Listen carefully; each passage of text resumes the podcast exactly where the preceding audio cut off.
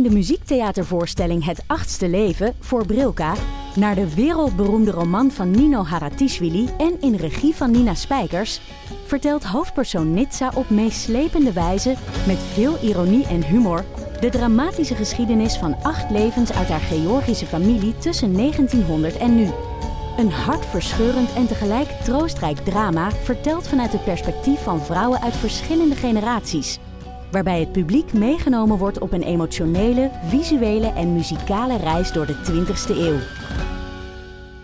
Koop je tickets voor het achtste leven via oostpol.nl.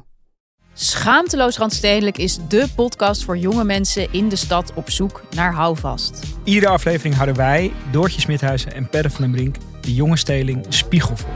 Hoe erg is de wooncrisis voor millennials? En kan je eigenlijk nog wel vlees eten? En is natuurwijn helemaal super of is het totaal overbodige luxe? Wij zijn jouw gids binnen de Randstedelijke bubbel. Luister nu naar onze podcast Schaamteloos Randstedelijk. Overal waar jij je podcast luistert. Schattenpoezen, sletten en slettinnen, lellebellen, welkom bij Damn Honey.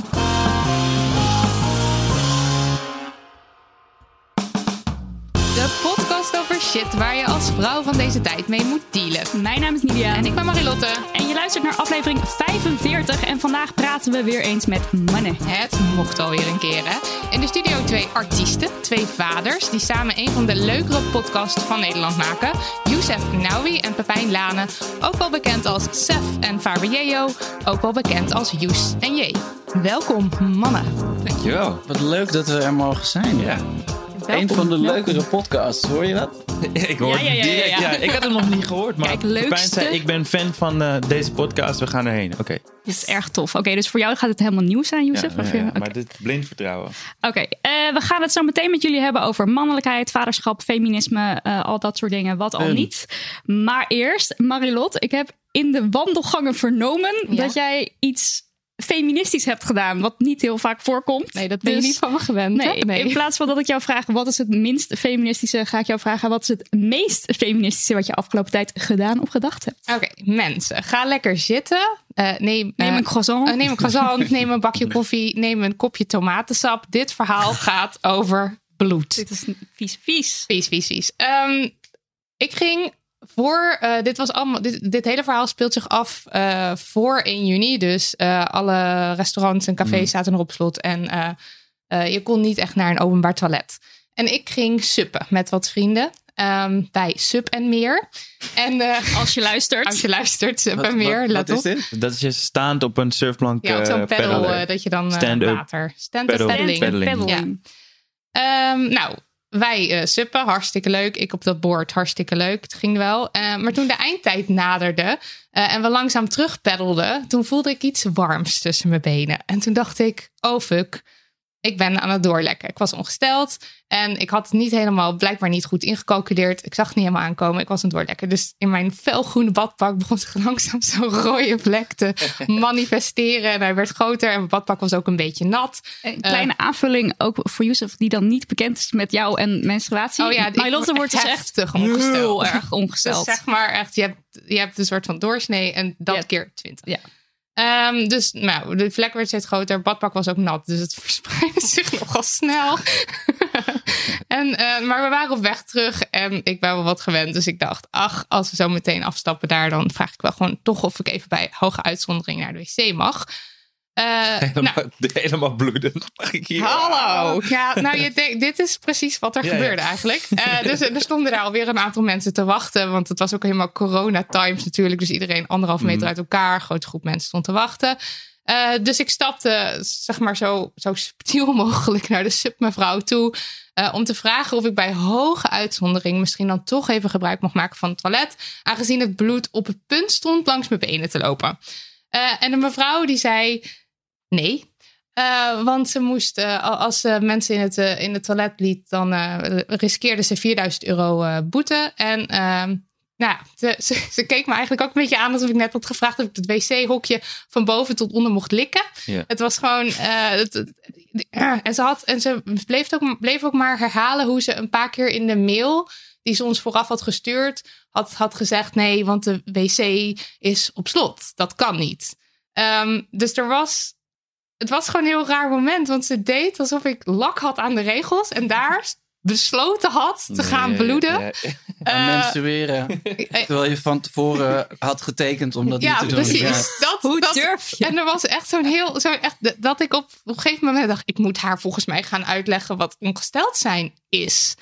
Dus ik zei nog, nog eh, iets van, eh, maar je weet dat ongesteld zijn iets anders is dan plassen.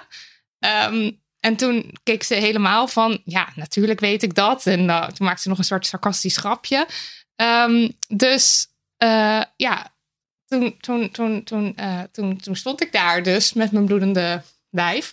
En eh, toen liet ze ontstaan. Ik mocht er ook niet in. Ik heb toen Het is een... niet goed gekomen. Nou, nee, het verhaal is nog niet Oh, sorry, oké, Ja, want sorry. ik zei, het zit is een lang verhaal. Tomatensap, Ja, ja, ja. koffie. Eh, Ik dacht dat die tomatensap gewoon ja, een grap was gerelateerd aan het Ja, onderwerp. Wacht, er gewoon absoluut tomatensap bijpakken als je wil. Ehm, nou, dus. Eh, waar was ik ook alweer? Oh ja. Ehm, nou, het bleef dus nee. En ze voegde daar nog aan toe. Terwijl ik dus een handdoekje ombond. En dan toch maar afdroop. Van eh, ja, je gaat hier ook echt geen wc in de buurt vinden hoor. Die open is. Dus, dus het was gewoon eventjes heel stom. Mevrouw van Sup en Meer, als je luistert. Nou, en het blo- bloed begon zich dus inmiddels echt een beetje zo langs mijn benen te, te weg langs mijn benen te banen. En toen ben ik met, een, eh, met mijn vriendin, met mijn friend Lotte, shout-out naar Lotte, want die was mijn steun en toeverlaat, naar een restaurant gelopen eh, in de buurt. Daar stonden eh, best wel veel mensen op het terras. Ik denk dat dat al het personeel was wat een beetje aan het besluiten was van hoe gaan, we, gaan we dat dan aanpakken straks op 1 juni. Ik liep daar naar een meisje toe en ik zei, luister, ik ben ongesteld. Ik sta echt, het is eigenlijk al te laat, ik moet naar een wc. Ehm, haar mannelijke baas hoorde toen mij alleen maar vragen of ik naar de wc mocht. Die riep: Nee, dat kan niet. En toen heb ik over een best wel vol terras gekrijsd dat het bloed langs mijn benen liep en dat ik echt naar een wc moest. Nou, toen alle mannen die keken zeg maar zo super verschrikt. Wat is er aan de hand? bloed. Ja, die vrouw bloed. En dus toen heb ik dus noodgedwongen toch maar nog een keertje moeten vertellen dat ik ongesteld was en dat ik naar de wc moest. En uiteindelijk met veel tegenzin eh, mocht ik wel. Dus dat is prettig. Ik mocht daar. Het, ik zat. Ik kwam op de wc. Het was, het was al te laat. Mijn hele, bloed, mijn hele badpak was rood. Het liep langs mijn benen. Eh, het lag op de vloer. Eh, ik zat echt zo trillend op de wc. Eh, ik liet mijn cup bijna in de wc vallen. Want ik wist gewoon niet meer wat ik, wat ik, wat ik met mezelf aan moest. Het was gewoon echt een enorme kutsituatie. Had ik niet al, zeg maar, als ik niet gewend was om ook veel over ongesteld zijn te praten, Mhm. denk ik dat ik echt in huilen was uitgebarsten. Dat gebeurde dan nu, nu net niet. Eh, ja, en, en, en ehm, nou, toen kwam ik dus uiteindelijk weer eh, buiten. En toen bleek ook nog dat er hier een hele streep bloed langs mijn been was. Ik vergeten om schoon te maken. Het was gewoon een duidelijk drama. wat er aan de hand was. En eh, ehm, nou, toen ehm, heb je de naam van de podcast in bloed. In bloed Op het raam geschreven. Ja, ja, ik heb een wc ook niet schoongemaakt. Je hebt wel nog een boze mail ook gestuurd naar de Ik heb een klachtenmail gestuurd naar de Sub en Meer. En eh, toen kreeg ik eh, als antwoord terug... eh, jammer dat je een kutmiddag had. eh, en alleen samen kunnen we corona verslaan. Eh, dus ah ja, het- ik, ben, ik ben erg teleurgesteld. heen. Volgende keer Sub-Sub Club proberen. Dat is van een, van een vriend van mij. Oké, Sorry. Kijk, dan, sub, Dat ze daar wel mensen, mag bloedende mensen naar de wc laten.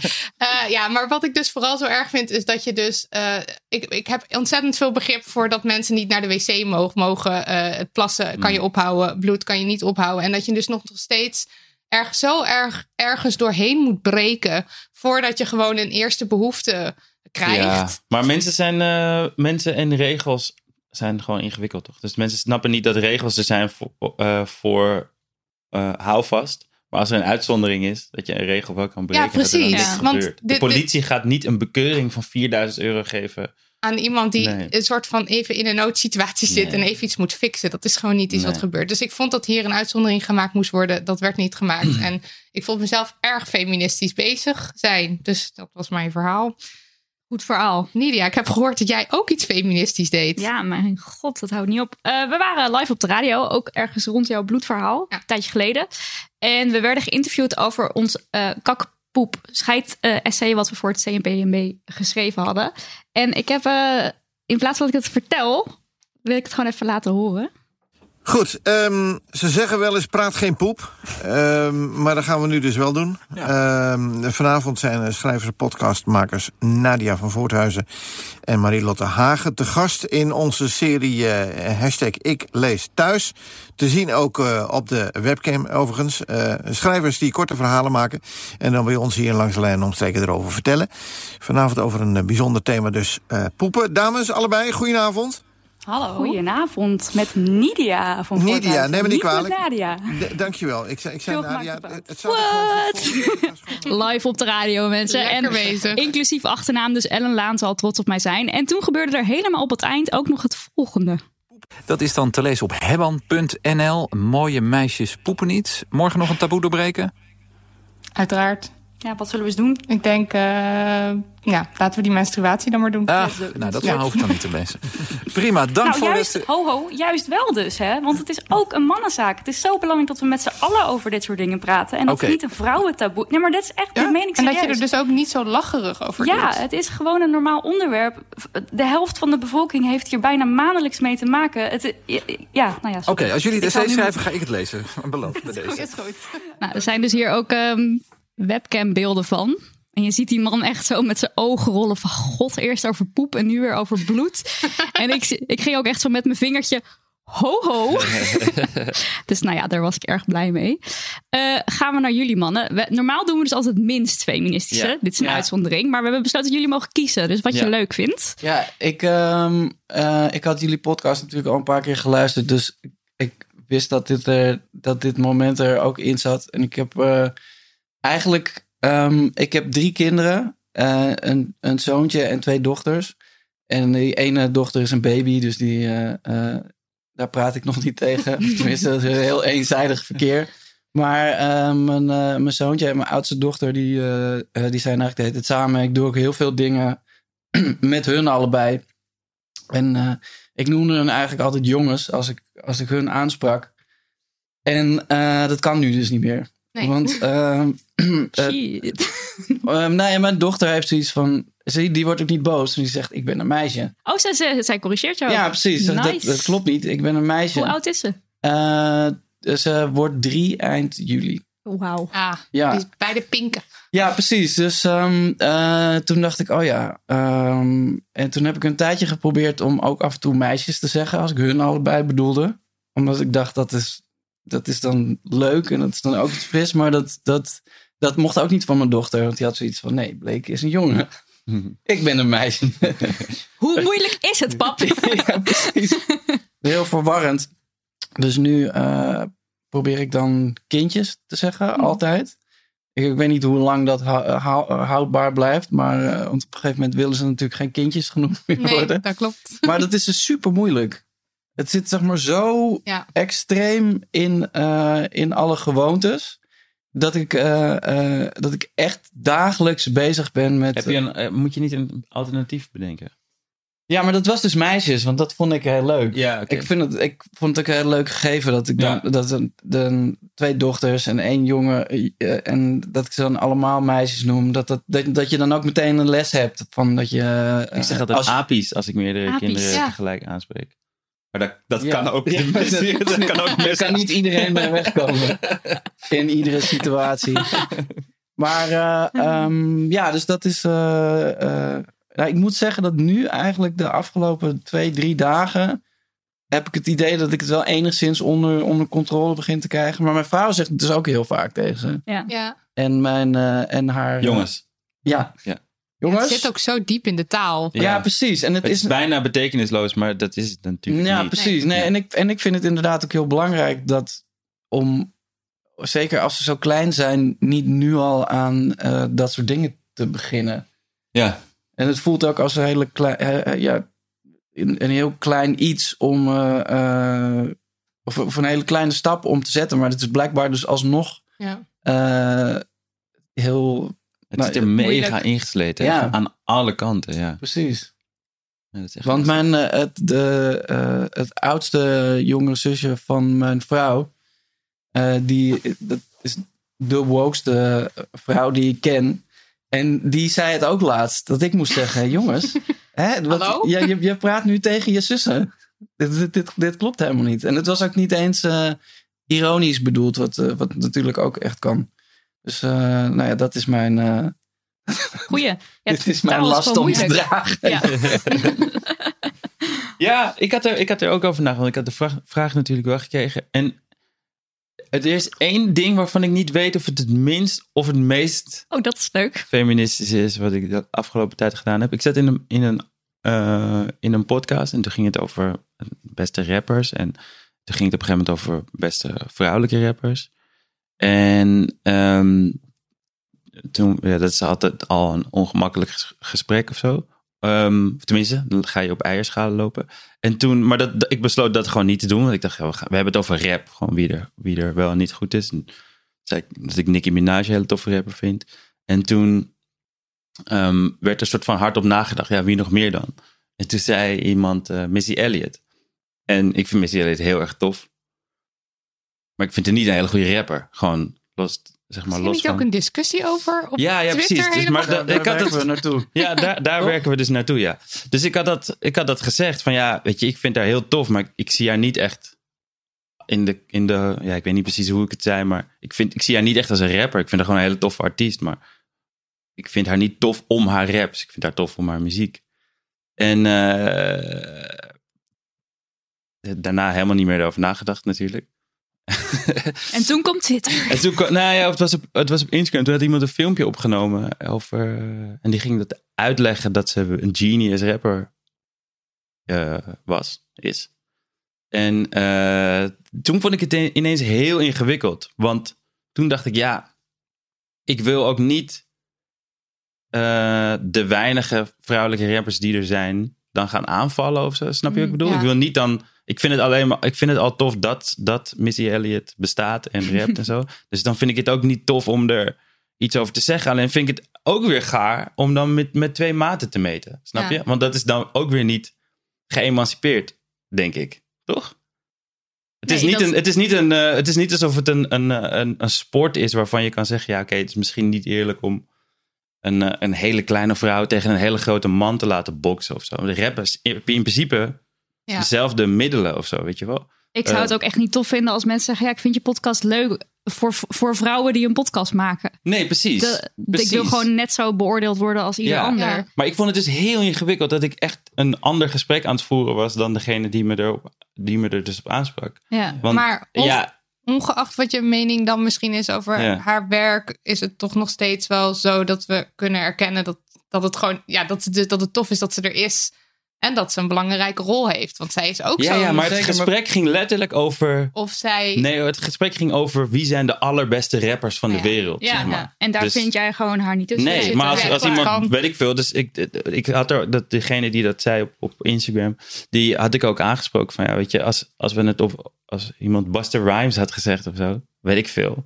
Genoeg mannelijk of ludicrous had ik ook gezegd, ja, die kan heel goed rappen of zo, maar ik vind het niet, de beste. De beste. niet de beste, Ja. is gewoon niet die categorie. Ja. Maar toen, dat zette me wel aan het denken van, ja, ik kan me ook voorstellen dat het niet, dat ik ook gewoon, ik had ook niks kunnen zeggen, zo. Was dat misschien beter geweest? Ik had ook mijn mond kunnen houden of ja kunnen zeggen. Snap je? Was het, heeft het Ja, iets, toe, heeft het iets ja. toegevoegd? Censureren Of niet? zo. Snap je? Ja, ik het vind is soort van, gewoon als je heel niks, logisch als je niks zegt- aardigs te zeggen hebt, moet je dan iets zeggen. Dat is, dat is een beetje in die... Het is meer. Stel, jij zou altijd overal vrouwen gaan afvallen. Dus dat je altijd zo in een gesprek weet te wurmen van, eh, van... Oh ja, maar die is Gekke echt hypothese, maar Ja, maar dat... Ja, maar je hebt wel mannen die altijd een soort van vrouwen ja. naar beneden zitten te trekken of zo. Maar dat doe jij niet in dit geval. Dus dat- dan lijkt het Nee, me heel... Nee, maar, het- kutte is dus dat dat werd dus dat was meteen de, de, de subtekst. Nee, eens de subtekst. Dat werd gewoon gezegd Ja, van ja, weet je, dan zo wordt er altijd over vrouwen. je kan ook niks meer zeggen. Nee, maar dat vond ik dus heel. Ik begrijp, ik begrijp ook wel van ja, het is al ingewikkeld. En dan elke, eh, elke soort van negatieve toevoeging aan het gesprek is niet goed. Want ik, ik zou het heel vet vinden als veel meer vrouwen zouden rappen. Want als een vrouw vet rapt, heeft ze tien punten voor op een man. Omdat het gewoon zoveel ehm, ja, gewoon sicker is. Omdat het anders klinkt. Ja. Al is het alleen al qua stemhoogte of zo, weet ik veel. Maar ik vind het eigenlijk ook wel. Ja, Oké, dan heb jij die, die discussie doen oplaaien. Maar dan eh, die discussie op zich vond ik dus wel weer leuk om te. Ik wist helemaal niet dat jij daar de bron daarvan was. Maar Ja. ik vond die discussie daarvan wel weer leuk om te volgen. Gewoon ook alweer even een stukje van. Nou, Missy Elliott, zus en zo. En toen begon ze. En dit zijn er fantastische Ja, teksten. dat is heel dacht ik, tof, ja. Ik weet niks van die vrouw. Nu weet ik wel Ja. dingen van die vrouw. Dus maar dat het, is. het, het was ook volgens mij veel meer zeg maar, een soort kwalitatieve eh, omschrijving van haar, haar, eh, haar, haar- hoe zeg je dat? Haar manier van rappen. Haar hele ding is, waarom het zo baanbrekend is, is omdat ze alles ook door, door elkaar doet. Ja. En Ja. een hele nieuwe stijl heeft, heeft uitgevonden. Maar het, een, het, het gesprek van wie zijn de beste rappers gaat eigenlijk meestal inhoudelijk over een heel specifiek soort technische rap. Ja. Mm. Wat ehm, nou ja, Jay-Z en Nas en dat soort mensen doen. eh, dingen die heel erg rijmen op elkaar. En, En dan inhoudelijk grapjes- ook nog heel erg kloppen. En, ja, en waar allemaal grapjes in zitten. En, en, en, en vaak ook nog een sterke boodschap. En, eh, en Nicki Minaj is een, is een heel duidelijk voorbeeld van een vrouw die precies dat doet. ja. En eh, ehm, Het is ook niet, ik bedoel, het is niet alsof het discussie is van wie maakt toffere muziek Nee. naast of Missy Elliott. Want dan zou ik misschien ook wel Missy Elliott zeggen. Snap je? Mm, Maar ja, dat was niet. En dat, dat, is, dat is gewoon heel ingewikkeld. Want Ja. ik, ik voelde me, ik merkte gewoon van, oh wacht. Ik begin, begeef me nu zonder dat ik erover na heb gedacht echt op glad ijs. Ik ging ook nadenken over wat ik eerder gezegd of gedacht heb over dingen. En ik kan me ook voorstellen dat dit in, eh, eh, als je het, als je de, hoe noem je dat? De variabelen verandert.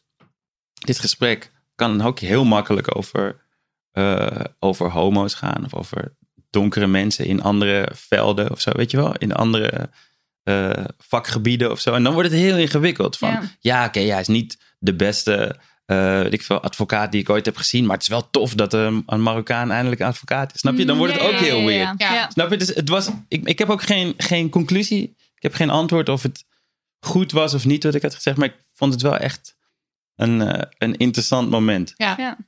En ik vond het ook, wat, eigenlijk wat ik wel heel fijn vond, is dat ik, ik vond wel dat ik oneerlijk bejegend werd in dat Te gesprek. hard.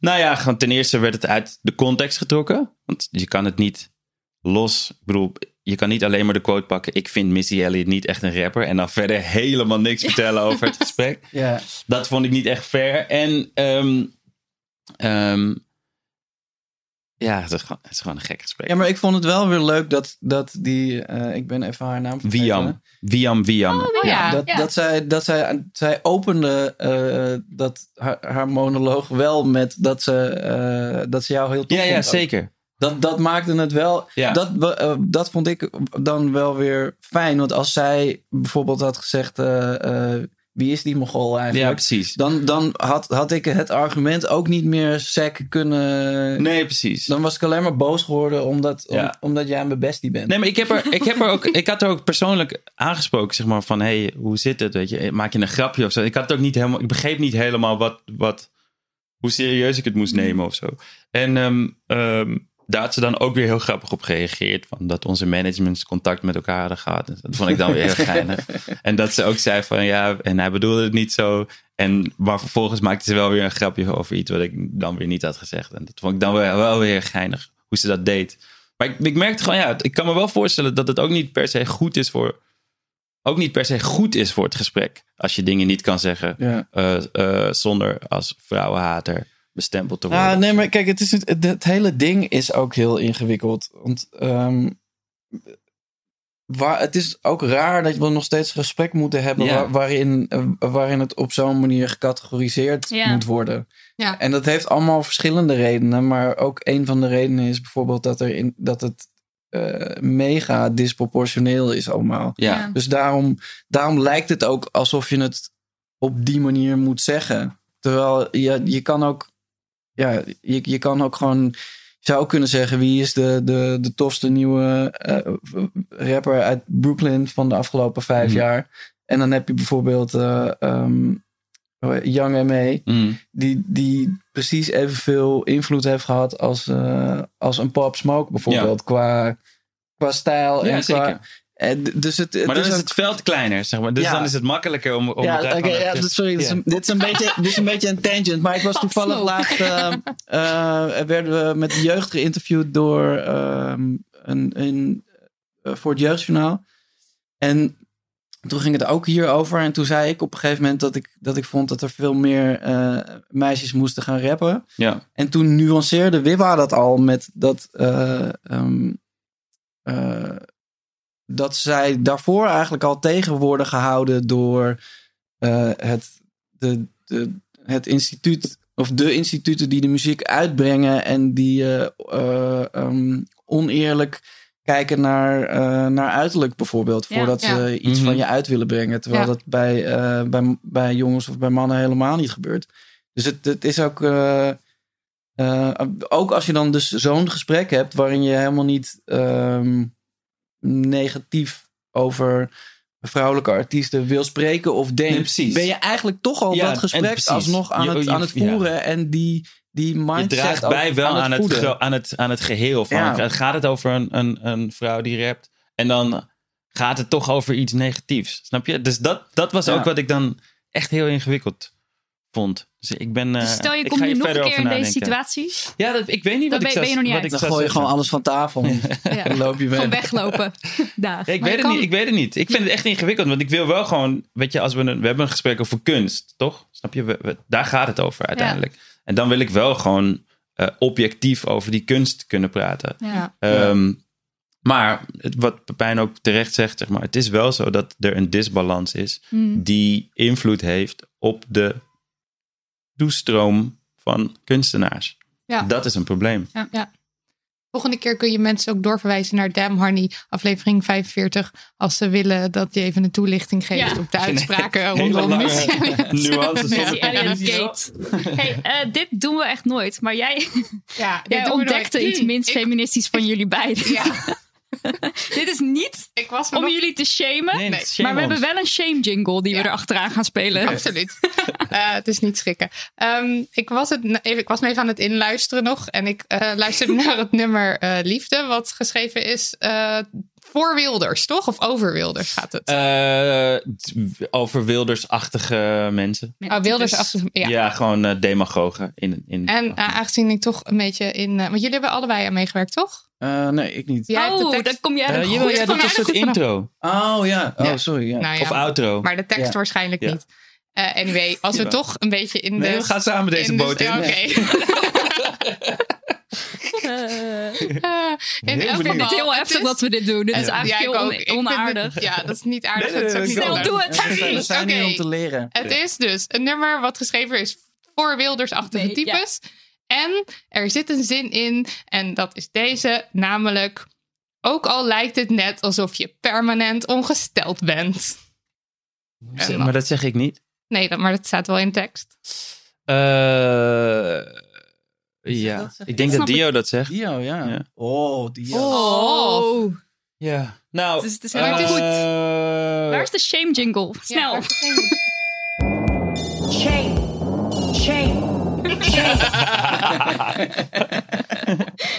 Nee, kijk, wat we, wa- want wat er gezegd wordt is: eh, waarom zie ik geen liefde in je gezicht? En eh, liefde is het antwoord. Ook al voeg je niks, ook al doe je altijd als een bitch, ook al kijk je net alsof je permanent ongesteld bent. Dus er wordt hier iemand afgeschilderd. Dit is een slecht persoon, of iemand in ieder geval waar Mm. geen liefde is. Eh, en dat wordt verbonden met menstruatie. Want vrouwen die ongesteld zijn, of mensen die ongesteld zijn, die zijn eh zagrijnig.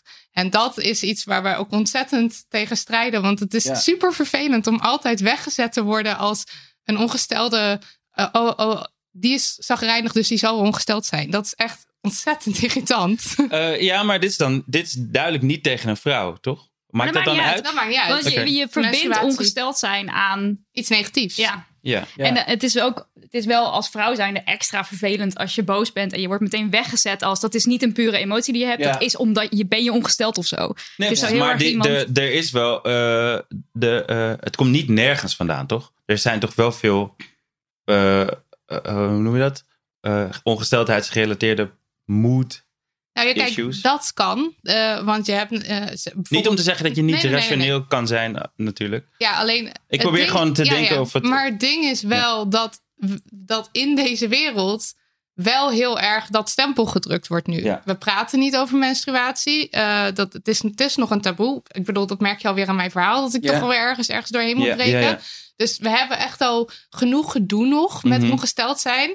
En dan helpt het niet echt als, er dus, als het dus de hele tijd ook wordt verbonden aan iets negatiefs. Want Nee. dat gaat niet, Nee. het, het, het, het wordt niet normaal. Nee, daar heb je helemaal gelijk in. Ja, het is niet. eh, het, ja, het gaat inderdaad dan alleen maar over het, het ene cliché dat daaraan verbonden is. Ja. En niet over gewoon de, het natuurlijke ding. Dat, Het is ook denk ik weer zo'n kwestie van als Marilotte over zichzelf zegt van ik bloed zoveel, een zwetende bloedende vrouw, dat dat heel anders is dan als iemand anders dat over jou gaat zeggen. Ja, van precies. oh je bent weer die bloedende zwetende chagrijnige vrouw. Een beetje alsof je over jezelf zegt. eh, eh, als je Surinamer bent, ah, ik ben weer te laat, typisch. En dat, Ja, precies. Dat gaan andere mensen, Snap- als die dat over je zeggen, is het niet oké. ja, ja. Maar eh, mag ik wat vragen over de, de, de etymologische af, eh, achtergrond Goeie van de term ongesteld? ja. Ik- Want is, het- heet, het, heet het zo eh, omdat... oh, even, Is, is, is, het, is die term bedacht voorbij het fenomeen? Ik heb geen Of, idee. Want ongesteld kan toch Het ook... klinkt inderdaad alsof het een, eh, een, eh, Ja. een eh, hoe noem je dat? Een ehm, gemoedstoestand omschrijft. Ja, of een eufemisme wat later permanent... verbonden is Ja. daaraan. Ja, Mhm. dat zou kunnen, dat weet ik niet. Daar zou ik even in moeten duiken. Want volgens mij, ik, ik weet het niet helemaal zeker hoor. Ah, Oh. Oké. Eh, het staat voor lichtziek of onpasselijk. En het staat voor minder ernstig dan ziek. En het is pas in de 20e eeuw verbonden aan menstruatie. Oh, kijk eens even. dat wist Dio toen hij dit schreef. Ja. ik ging gewoon uit van die Die ook niet voorbereid. Hoe heet het eigenlijk? Wat? Ja, als je ongesteld bent, dat heet... Menstrueren? Menstrueren?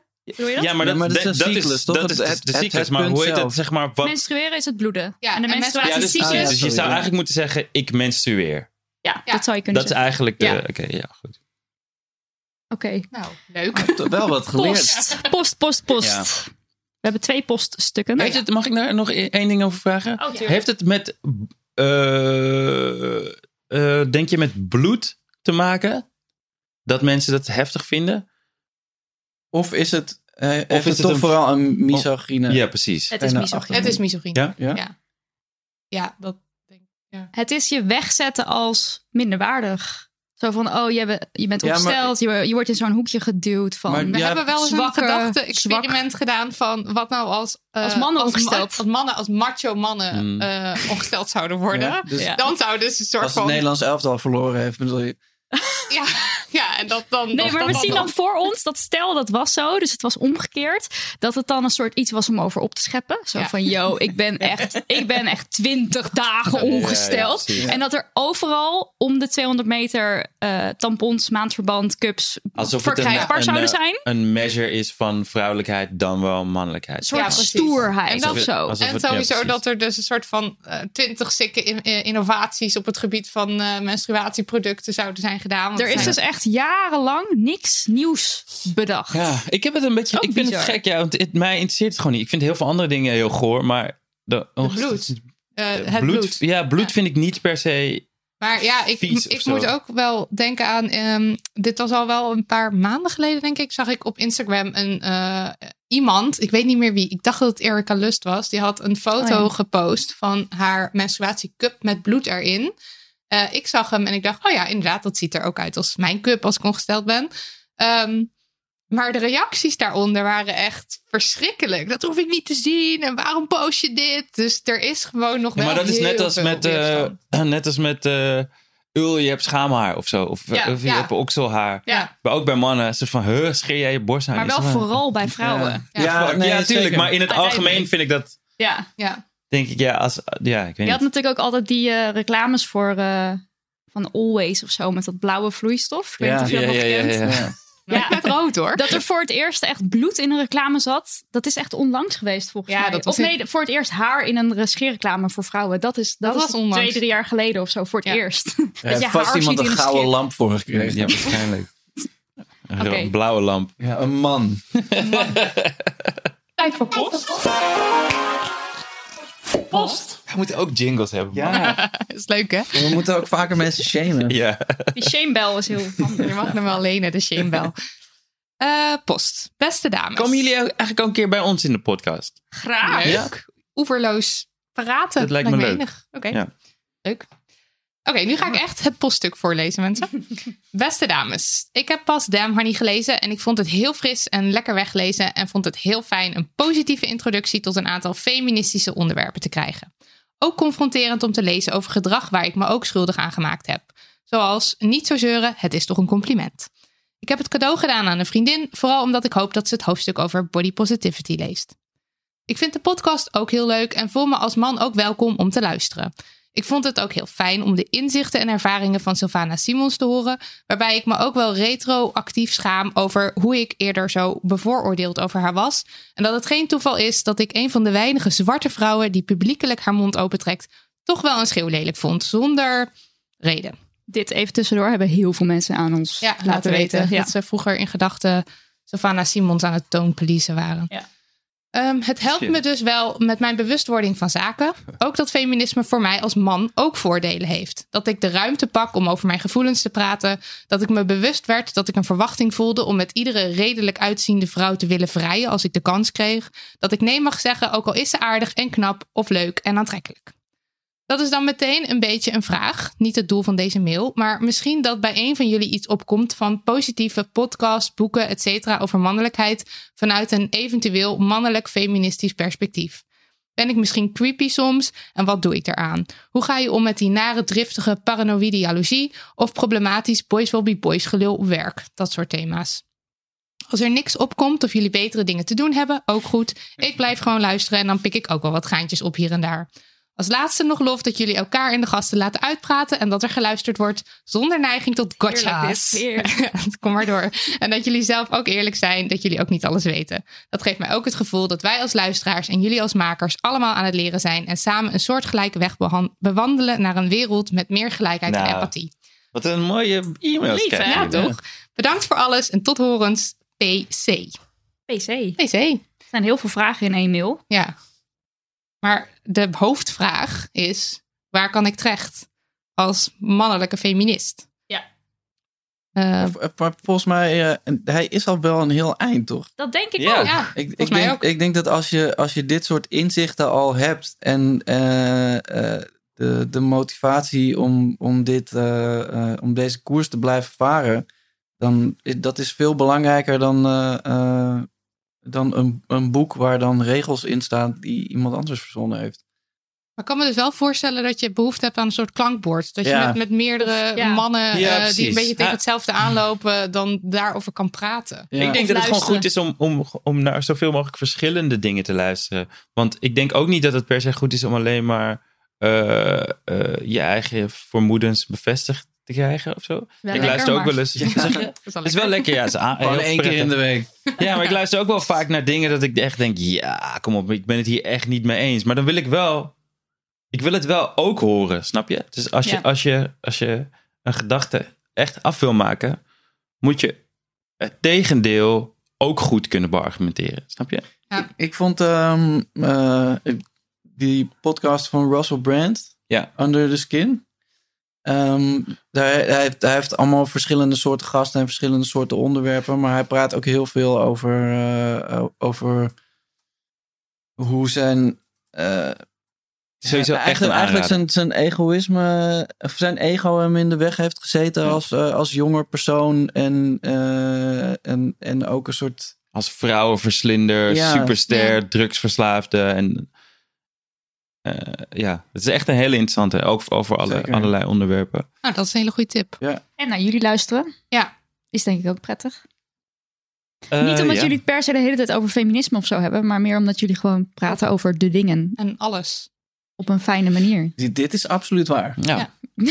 Maar wat hij alles. op een gegeven moment eh, in, in die e-mail zegt, dat is denk ik de kern van alles, is dat de eh, startpositie van ik weet niks, dat dat volgens mij de beste eh, Ja. positie Zeker, is. ja. Ja. Want ehm, dan, dan kan er nieuwe informatie binnenkomen en anders niet. Ik bedoel, als je alleen maar Gewoon openstaan om we hebben ook wel eens een gast in de uitzending gehad die dacht dat wij, een- denk ik, dat wij een soort politieke podcast waren. En die kwam zeg maar met twee zwaarden zo eh, naar binnen om alles te verdedigen, terwijl er niks werd aangevallen. Ja. Snap je?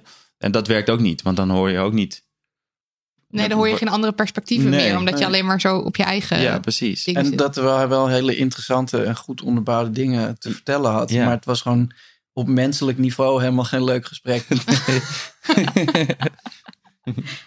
hard werken. En wij hebben ook nog, ehm, nou, ik denk dat hij die al geluisterd heeft, maar we hebben vorig jaar een aflevering opgenomen met Daryl Landbrug en Jens van Tricht. Van, eh, en Jens van Tricht is van Emancipator. Ehm, en eh, die zetten zich in voor emancipatie van mannen. Dus nou ja, als je die nog Zij niet doen volgens mij ook van die praatgroepen. Ik weet ja, niet of je volgens dat mij interessant ook. vindt. maar Dus dat- je kan altijd even op de website gaan kijken of zo. Van En ze. eh, Instagram-account, de underscore feministische underscore man. Mag ik een hele ingewikkelde vraag stellen? Ja. Hoe, hoe eh, kijken jullie, kan, jullie kunnen natuurlijk niet voor iedereen spreken, maar hoe kijken jullie, en daar, daar weet ik gewoon zo weinig over en ik zou daar graag meer over willen weten, over eh, ehm, eh, trans vrouwen. Mhm. Ehm, die zeggen, dit is, we zijn hetzelfde als vrouwen. Gewoon 100% Ja, hetzelfde. dat, is- daar zijn wij het 100% mee eens. Ja. We hebben nu natuurlijk eh, J.K. Rowling die allerlei eh, Ja, precies. Daardoor- shit, daardoor moest eh, ik aan het internet denken. opgooit. Ehm, dat noem je ook wel turfs. Hè? Dus mensen die eh, trans mensen niet meenemen in hun feminisme. Ja. Trans, exclusive, radical feminist, oh ja, dat, die geloof ik. term heb ik ook wel Of eens swerve, dan heb je sekswerkers die je dan, dat je zegt, ja vrouwen, maar ze mogen niet zelf kiezen om seks te hebben. Ja. Voor geld. Hè, wat? Dus dat je sek- sekswerkers uit je, uit je feminisme houdt. Uit je ideologie dus dat je zegt van, ik vind feminist, ik vind vrouwenrecht vet belangrijk, maar vrouwen mogen dus niet sekswerk doen, want dat is Ah. denigrerend. Of weet ik veel wat voor Ja. rare argumenten mensen hebben. Ja, precies. Eh, nee, een transvrouw is gewoon een vrouw. Ja. Kla- ja, en klaar. het, het transgedeelte is dan ook een, een bijvoeglijk naamwoord. Het is iets. Transpatievrouw, want je bent gewoon een vrouw. En, maar wat Ja. was dan... Want ik, ik begreep gewoon niet helemaal waarom... eh, waar probeert zij dan heel erg het onder... Zij probeert alleen biologisch Zij- het onderscheid zij te maken. komt echt maar dat met is toch niet, de, dat is niet de discussie, toch? Van Nee, zij de ene met kan wel zwanger worden, de ander niet. Zij komt met argumenten zoals eh, transvrouwen die willen eigenlijk vrouwen betasten in de wc. dat en- soort, dat en- soort bizarre eh, eh, eh, seksueel geweldachtige dingen trekt zij erbij. En ze komt met, met eh, eh, ononderbouwde statements als meisjes willen massaal jongens zijn ook. Ja, maar dat is gewoon, dat is, dat is gewoon omdat het onderwerp nu beter eh, en open, openlijker besproken wordt. Dat je er volgens mij in de media meer over hoort. En dat koppelen mensen dan aan. Oh, nu wil opeens iedereen. Iedereen. Ja. Dat maar is- het maar slaat dat- dat nergens staat op. Het op, is nee. niet zo. Maar Ja. en- en, als het enige eh, eh, argument biologisch is, dus het enige verschil is je kan zwanger worden of menstrueren als eh, geboren, Cisvrouw. als cisvrouw. Ja, Ja. sorry. Ik ken niet alle termen niet uit, goed. Ehm, daar is geen bezwaar tegen, toch? Dat argument. Dat is gewoon.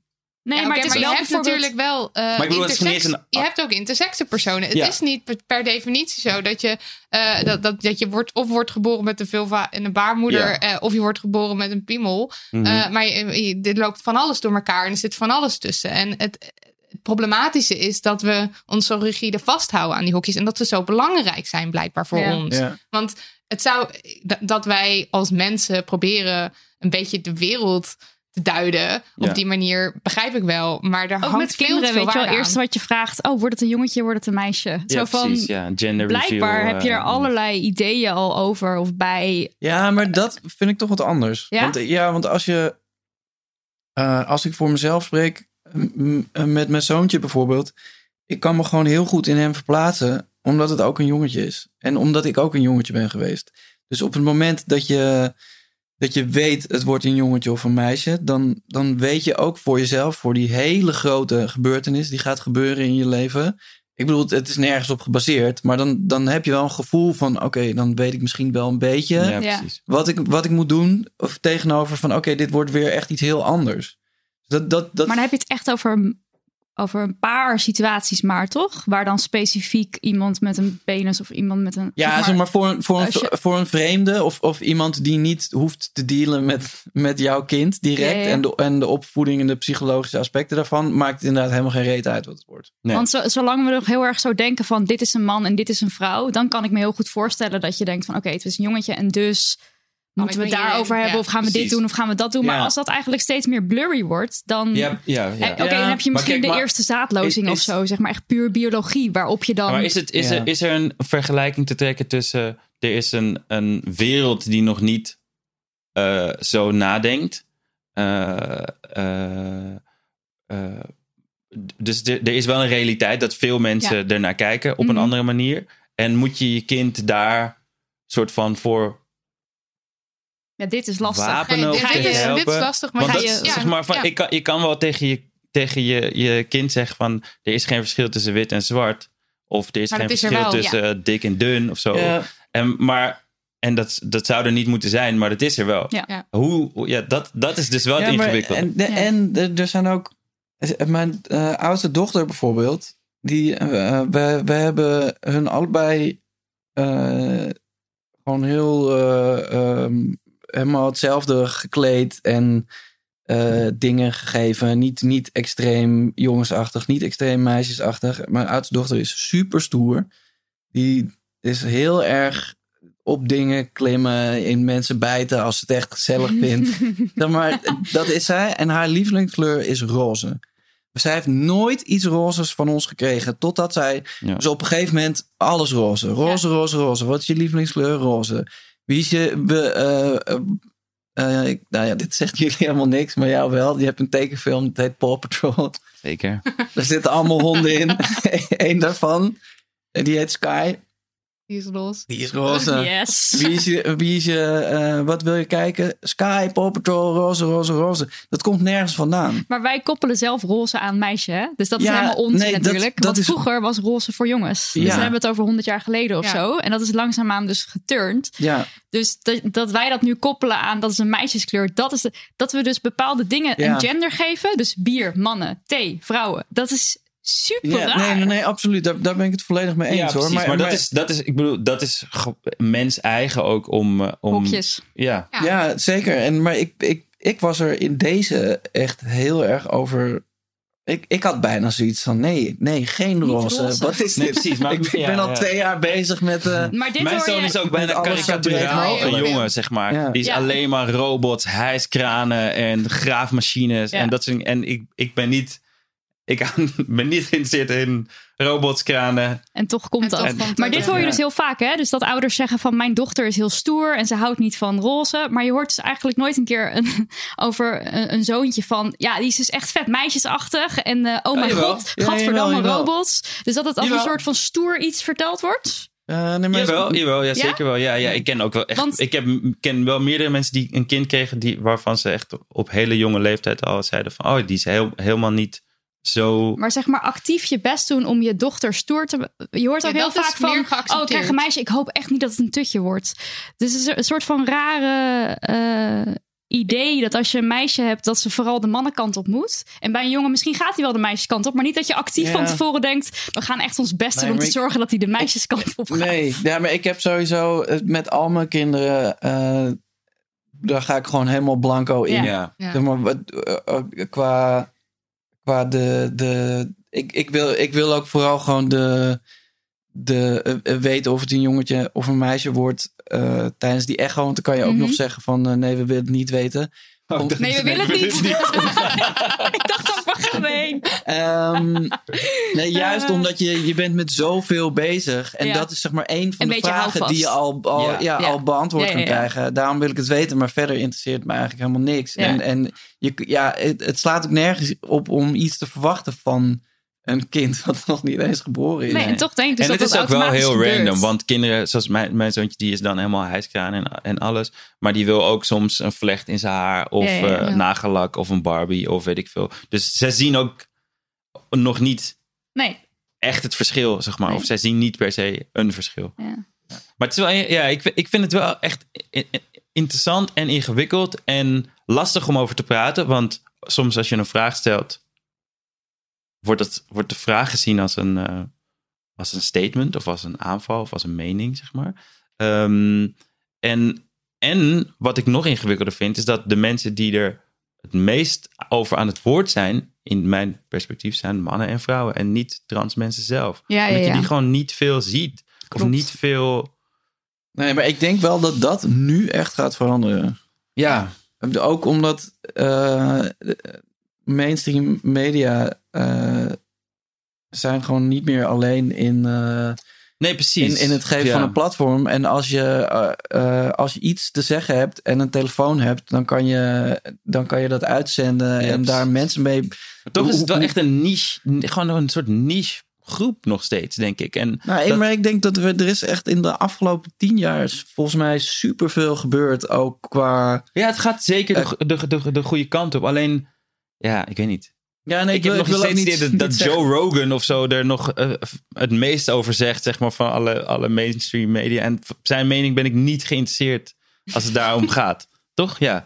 Ik, Ja, maar of niet, niet Nee, maar- geïnteresseerd, nee, maar het gaat ook niet- lijkt me niet de woordvoerder voor. Nee, precies. Maar het gaat, gaat gewoon veel meer om eh, toch mensen uit die gemeenschap zelf die een, een platform hebben.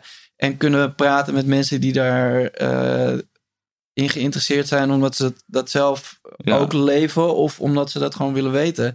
En daar is nu wel gewoon eh, de, de media-infrastructuur en de, en de tijd ook voor. Ja, dat denk ik ook. En dan eh, op het moment dat zij zelf hun verhalen vertellen en het komt de wereld in, Ja. dan gaat het ook veel meer leven gewoon überhaupt voor mensen. Ja. Zeker. En ik denk sowieso dat er wel echt veel, veel aan het veranderen is, ook in positieve zin. Dus dat, eh, laten we zeggen, tien jaar geleden of zo, als je eh, af en toe douchte, was je nog een metro eh, man. Ja, je hoeft alleen maar te douchen eigenlijk. Ja. ja, of zo. Dat is zo makkelijk. Conditioner. Of als je, als je kiwis lustte, was je, dan was je ook al een metro man. Ja. we love you.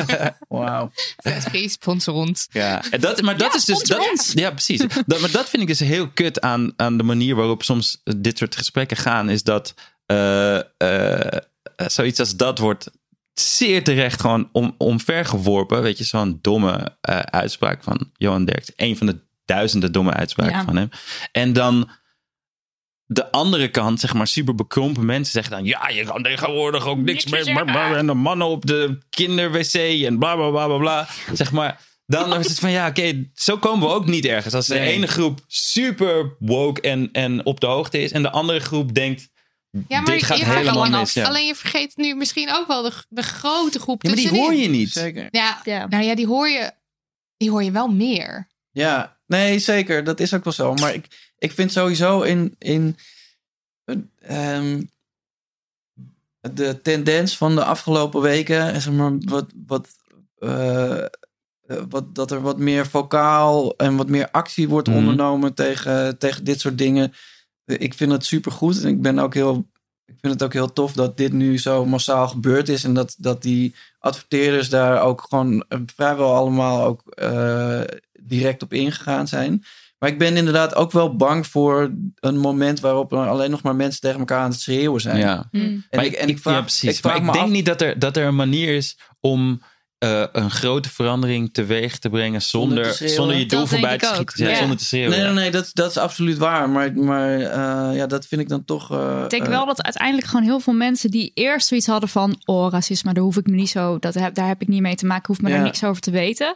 Dat die nu wel een stap nemen. Dus bijvoorbeeld Zeker. onze Sylvana aflevering luisteren. Mhm. eh, terwijl ze eigenlijk helemaal nooit uh, Damn Honey luisteren. Maar dat ze dat van iemand horen van... hey, en dat ze opeens luisteren naar wat ze zegt. In plaats Ja. van meteen uh, Sylvana. Ja, precies. Mensen, mensen blijven nog steeds, lopen nog steeds vast op de houding. Terwijl, weet je, het is haar goed recht om de houding te hebben die ze wil. Ik zag net toevallig een filmpje dat een, een oudere dame in de, in de gemeenteraad, ik ben even de naam kwijt, ehm, zei- die zei van ja, ik werk al 40 jaar tegen discriminatie eh, in het onderwijs. En, ehm, en dan pakte ze een foto erbij van haar met een ja, donkere man. Ik weet niet waar die vandaan kwam. En met, en met hem was ik dit aan het doen. En, en ik doe dat al 40 jaar. En toen. eh, eh, eh, wat is meneer de voorzitter? Wat is de- daarop uw reactie? Sylvana Simons, mijn reactie is dit. En ze applaudisseert. Oh ja, maar heel erg heel heel cynisch. En Ja, mensen ja. helemaal ziedend van ja, respectloos. Bla, bla, bla. Terwijl ik denk, ja. Je, laat, je bent met een foto aan het zwaaien dat je met een donkere man iets aan het doen was. Woep die woe, zeg maar. Ja. Wat goed van je. Ja. Dus ja, ik snap ook wel. En dat, dat is het hele ding van, eh, van, van, al de, van, van deze hele situatie nu. Dat mensen denken van ja, maar je kan het toch ook subtiel zeggen. En dit, nee, mensen zijn al heel lang Ja. Het is heel vaak heel subtiel aan het hetzelfde zeggen. aan het zeggen. Ja, ja. En op een gegeven moment is, is je geduld op. Niemand, Van niemand wordt verwacht om zoveel geduld te hebben. Ik merk ook dat het hele, dat alles wat ik nu zeg, of alles wat mensen met wie ik het eens ben nu zeggen over eh, racisme en mensen over wie ik niet eens ben, probeer ik nu te betrekken op van, heb ik dit ooit gedacht of gezegd over andere groepen? Heb ik dit ooit gedacht of gezegd over Ja. vrouwen, homo's, trans, joden, whatever. Zeg maar, welke groep dan ook, zeg maar. En dat is echt, denk ik, een. een eh, daarom is dit een handig begin. Zwart-wit is voor mensen vrij Ja. eh, een eh, makkelijk instapmodel voor, voor sociale verhoudingen. En ik denk dat als, als we deze door de deur hebben, en daarom is denk ik Zwarte Piet zo belangrijk. Ja. Mhm. Zwarte Piet, zoals Aquasi het mooi zei, is het logo van racisme in Nederland. Ja. Als we dat kunnen aanpakken, als je die gedachtesprong kan maken, als je, dan, dan ben je echt al een heel eind Ja. om heel veel andere gedachtensprongen ook Ja. te kunnen Ja, maken. want uiteindelijk zijn dingen eh, racisme en eh, seksisme. is allemaal het is hetzelfde. allemaal oppression Het is werkt- connected. Precies, het Ja. werkt hetzelfde. En, eh, en, en until everybody's free, nobody's free. Ja. Ja. ik was toevallig, ehm, ik, ik kwam laatst ehm, eh, thuis en toen was mijn vrouw een eh, documentaire over eh, transvrouwen in New York aan het kijken. Ook, ik ben even kwijt wie ook weer precies. Maar ik kwam binnen en ik moest nou ook meteen weer weg. En toen had ik in 30 seconden realiseerde ik me ineens. omdat dat leven zo ver van mij afstaat, heb ik het gewoon altijd afgesloten als hier heb ik niks mee te maken en hier hoef ik ook niks van te vinden. Ja. Om, om Omdat die het zo ver reden. weg is. Ja. Voelt. En eh, nee, dat is precies wat, Mm. wat, wat, jij, wat jij zegt ook. Eh, dat, de, dat is gewoon een. Daar is Dat is deze, ook- ja, deze periode een supergoeie katalysator voor. Ja. Eh, eh, het, het gaat niet alleen om, eh, om een symbool als, als Zwart Piet. Het gaat veel meer om eh, een, soort- het soort op, openbreken van een, een rigide stru- Ja. structuur waar niemand tussen Nee, precies. mag. En, en dan kom je er dus echt heel duidelijk achter van wat die stilte doet. Dus als iemand, als je. Ik begrijp ook de gedachte dat eh, iemand uit Purmerend eh, denkt: ja, misschien moet ik me hier niet- niet mee bemoeien. Ik vind het ook niet helemaal oké, maar ja, het is ook niet mijn leven, bla bla bla. En door al die stilte bij elkaar gebeurt, er niks. En Ja. dat, is, dat, dat is wel iets wat ik steeds meer. Wat ik steeds meer nu inzie van, oh ja, wacht, dit, is, dit geldt echt voor alles. Dus al, alles waar Ja. je stil over bent, elk onrecht draagt bij aan het, aan het grote Ja. totaal van, van onrecht. Zeker. Dat is ook wat, eh, wat PC die vroeg nog over hoe ga je om met eh, problematische boys will be boys gelul. En dat soort dingen. Ik zou dan ook daarvan willen zeggen, spreek je uit. Ja, het Want is die gewoon- het is stilte, daarmee zeg je, ik ben, ik ben oké dat jij een seksistische grap maakt. Of een racistische grap. Of een, nou ja, weet je. En Ja. die, en die eh, Ja, dus zeg er iets van en, en pro- probeer maar gewoon eens wat, toch? Dan ben je wel die niet gezellige guy, als, maar- is er volgens jullie een een context waarbinnen je wel eh, problematische grappen kan maken? Eh, Ja, is wat er, is er, een, is, is er een verschil Ja? tussen. dus bijvoorbeeld thuis, tussen, ja, privé, precies. vrienden. Ja, jawel. Ja, ja, ik maak me daar ook nog schuldig aan. Nou ja, er zijn mensen die, die, die, die echt hardliners, die, die zeggen van het mag nooit. Ja, ik weet het niet zo goed. Ik zou Ik- het niet ik- willen promoten, maar ik, Nee, kan, ik- ben er zelf nog niet vanaf. ik denk dat het niet, ik denk dat het niet haalbaar is. Nee, dat Maar het, grote probleem is, is de intentie van zo'n opmerking. En je Ja. kan heus wel van jezelf zeggen binnen een afgesloten ruimte. Ja. Eh, kan je heel goed duiden. Ik zei dat op dat moment eh, in reactie op iets wat, eh, wat iemand anders zei. En het was gewoon allemaal Precies. self-contained. En het klopte ook op die manier. En het was ook, soms is iets gewoon grappig door, vanwege degene die het zegt. Ja, of, Maar- ja, precies. Soms is een grap niet de grap, eh, zeg maar, Steven, je maakt een Ja, grap niet- over, eh, over Surinamers, whatever. Dan maak je niet altijd de grap over Surinamers, maar maak je de grap over mensen die zo'n grap zouden maken. ja, ook, ja, snap dat, je? die dubbele lading. ja. En dat, Precies. dat, is, dat is wel echt, ik bedoel, daarom, ik, dat is, daarom zijn dingen vaak grappig, omdat ze net bijna misgaan, Mm. al maar de intentie is goed. Ja, Ik kan ja, erom ja, lachen. Precies. Ja, maar, het, maar het ding is natuurlijk, zeg zodra je iets zegt op een, op een plek waar het ook andere mensen bereikt, dan, Ja. dan is het schadelijk. En dan moet je ook je verantwoordelijkheid daarin kennen en dat nemen. Ja. Maar ehm, als, je, als je zegt het ene kan wel en het andere kan niet, zet je ook weer de deur op een kier voor mensen om eh, fluisterend racistische leuzen op, een plein te gaan bezig. Ja, van ja, ik, ja. ik had het tegen hem. Maar en, ik denk- en er ja. is geen. Dus, dus de- er is ook geen, daar ook geen, geen harde oplossing voor. Nee. Ja, ik denk dat dat de beste oplossing is. Dus als, als, eh, als ontvanger van de grap. Dus niet offended zijn als je niet offended bent. Maar wel, je- wel iemand aanspreken op als iets niet Ja. cool is. Ja. Of zo, snap je? Als de intentie gewoon niet cool is. We proeven het allemaal. Ja, je weet het toch? Je weet het, zeg Ja. maar. We hebben allemaal wel eens gewoon gehad dat... één grap, nog een grap, nog een grap. En één grap... En net niet. die was niet cool, zeg ja, maar. ja, ja. En ja, dat... Maar het is dan dus wel heel fijn als dan, stel er wordt een seksistische grap gemaakt op kantoor en alle mannen gaan lachen. Is het dus heel fijn dat jij niet als vrouw degene bent die dan moet zeggen: Ik vind het eigenlijk niet tof. Dus dan is het heel chill als PC dan zegt: Hallo? Hallo, ik vind het niet tof. Ja. Ja, maar Want de- dat en je dus niet en- altijd zelf die rol hoeft in te nemen Nee, als persoon van kleur of als vrouw of als iemand die een rolstoel gebruikt of anything. Maar ik denk ook dat als je zo'n mail stuurt en dit vraagt, dan, dan weet je ook al dat. eh, dan ben je ook al bekend met de dingen die mensen zeggen die je eigenlijk niet, niet cool vindt. ja. Ja. En dan, dan hoef je. eh, ik, ik snap heel goed hoor dat je, dat je dan wel het gevoel hebt dat je ook graag een soort Bijbel daarin wil. Of iemand die dat bevestigt. Maar eigenlijk weet je al. eh, eh, ja, op het moment dat je iets niet relaxed vindt, dan, dan moet Ja, je daar ook eigenlijk iets van zeggen. Ja. En het is, het is volgens mij gewoon... Sociale omgangsvormen zijn gewoon heel erg fluïde. Dus wat we nu oké vinden, vonden we vroeger niet oké. en vinden we later misschien eh, ook weer niet oké. snap Ja. je? Dus het, het is gewoon... Ja, het is een afspraak die de hele tijd verandert tussen ons allemaal. Ja, en eh, ik denk, nou ja, vroeger was het ook niet oké om, eh, om, om terug te. Eh, om terug te praten tegen je baas, bijvoorbeeld. eh, Over wat voor onderwerp dan ook.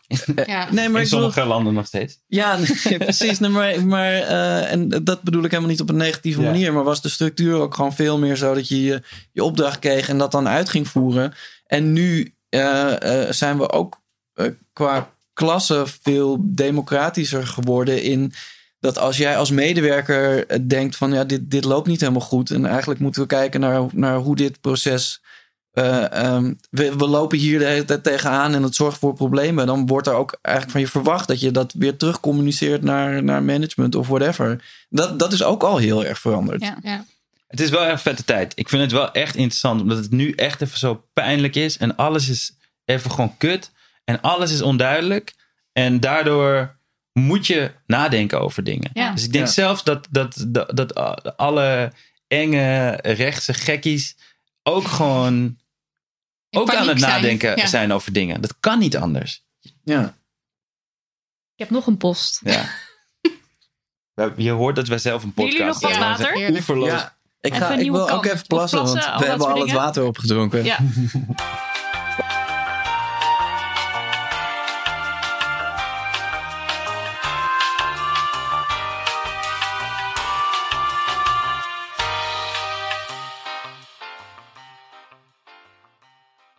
even een super feministisch ding van mijn vriend noemen. We zijn ruim 11 jaar samen, hebben een zoon van 9 en een sterretje aan de hemel. Nou zijn beide zwangerschappen drama geweest en de bevalling van mijn zoon heeft een hoop schade aangericht. Mijn vriend was zo stoer om te zeggen: Ik wil dat jij stopt met al die troep in je lijf te stoppen om niet zwanger te worden. Medisch ook niet verstandig, staat er tussen haakjes. En hij heeft zich laten steriliseren. Ik ben super trots en vind het een geweldige actie van verantwoordelijkheid van hem. We krijgen wel ontzettend veel commentaar van mensen om ons heen. We zijn erg open over ongeveer alles wel en ook over dit onderwerp. Mensen reageren met: Ja, hij is zo jong, namelijk begin 30. En is dit wel verstandig? Hij kan altijd nog een ander gezin beginnen. Mijn vriend reageerde met: Dat wil ik niet. Dit is wat goed voor ons voelt. Eh, en ik krijg ook vaak te horen dat ik hem wel gedwongen zou hebben. Dit is absoluut niet het geval. Dit is zijn keus geweest. Nu is mijn vraag aan jullie: hoe reageer ik op die opmerkingen en hou ik het gesprek wel leuk? Hoe je ik- met mag- je eigen Ja, zaken. precies. Mag, ik wou net zeggen, ontsla iedereen die tegen jou praat. You're fired. Eh, het is bijna klaar. Ik word altijd erg boos als mensen met dit soort opmerkingen komen. Nou, understandable. Het zou fijn zijn als mensen inzien dat een man ook zelf deze beslissing kan maken. Ja? En daar niet altijd een vrouw achter zit. Maar hoe maak ik dat dan duidelijk? Vind jullie podcast geweldig en heb er zeker van geleerd. Hopelijk kunnen jullie helpen. Ik denk dat mensen, eh, sorry dat ik antwoord geef hier.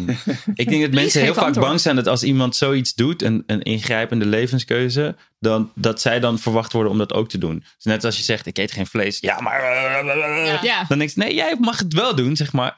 Dus ik vraag niet of gaat jij niet geen vlees jou, eet. ja. Nee, precies. D- ja, Ja, wat is het? Het is toch iemands eigen keuze om dit te Ja. doen? You don't own them. Shit, Nee. zeggen wij dan.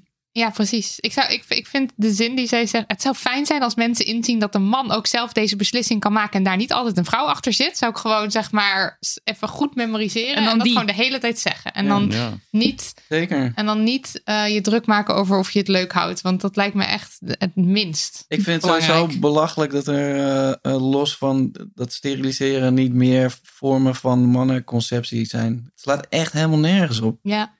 Het is zo'n bullshit. Manti-conceptie. Ja. Fun. Hup. Take that term en, en pomp, er, pomp er miljarden in. Ja. Pharma-industrie. Ja, ja, ik, eh, ehm, ik, ja ik, ben hier, ik ben hier ook wel bezig. Ik heb natuurlijk, ik heb nu eh, drie kinderen. En dat, dat, dat zijn er wel drie. It's dus eh, ehm, ik heb dit ook wel een beetje onderzocht. En ik, ik moet zeggen, ik, ik, ik schrik wel van de, de permanentheid ervan. Ja. Maar ja, uiteindelijk is dat ook wat je wil. Want een kind is ook permanent. Dus als je niet wil dat je een kind krijgt, het is of Het Ja. een of het ander. ja, het is gewoon een ijsplitsing en de permanentheid zit aan allebei de kanten. Hm, Ja. Maar het is ook gewoon, ja, weet ik veel. Het is gewoon ook een irrationele beslissing dat die irrationeel mag zijn. Om het wel of niet te doen.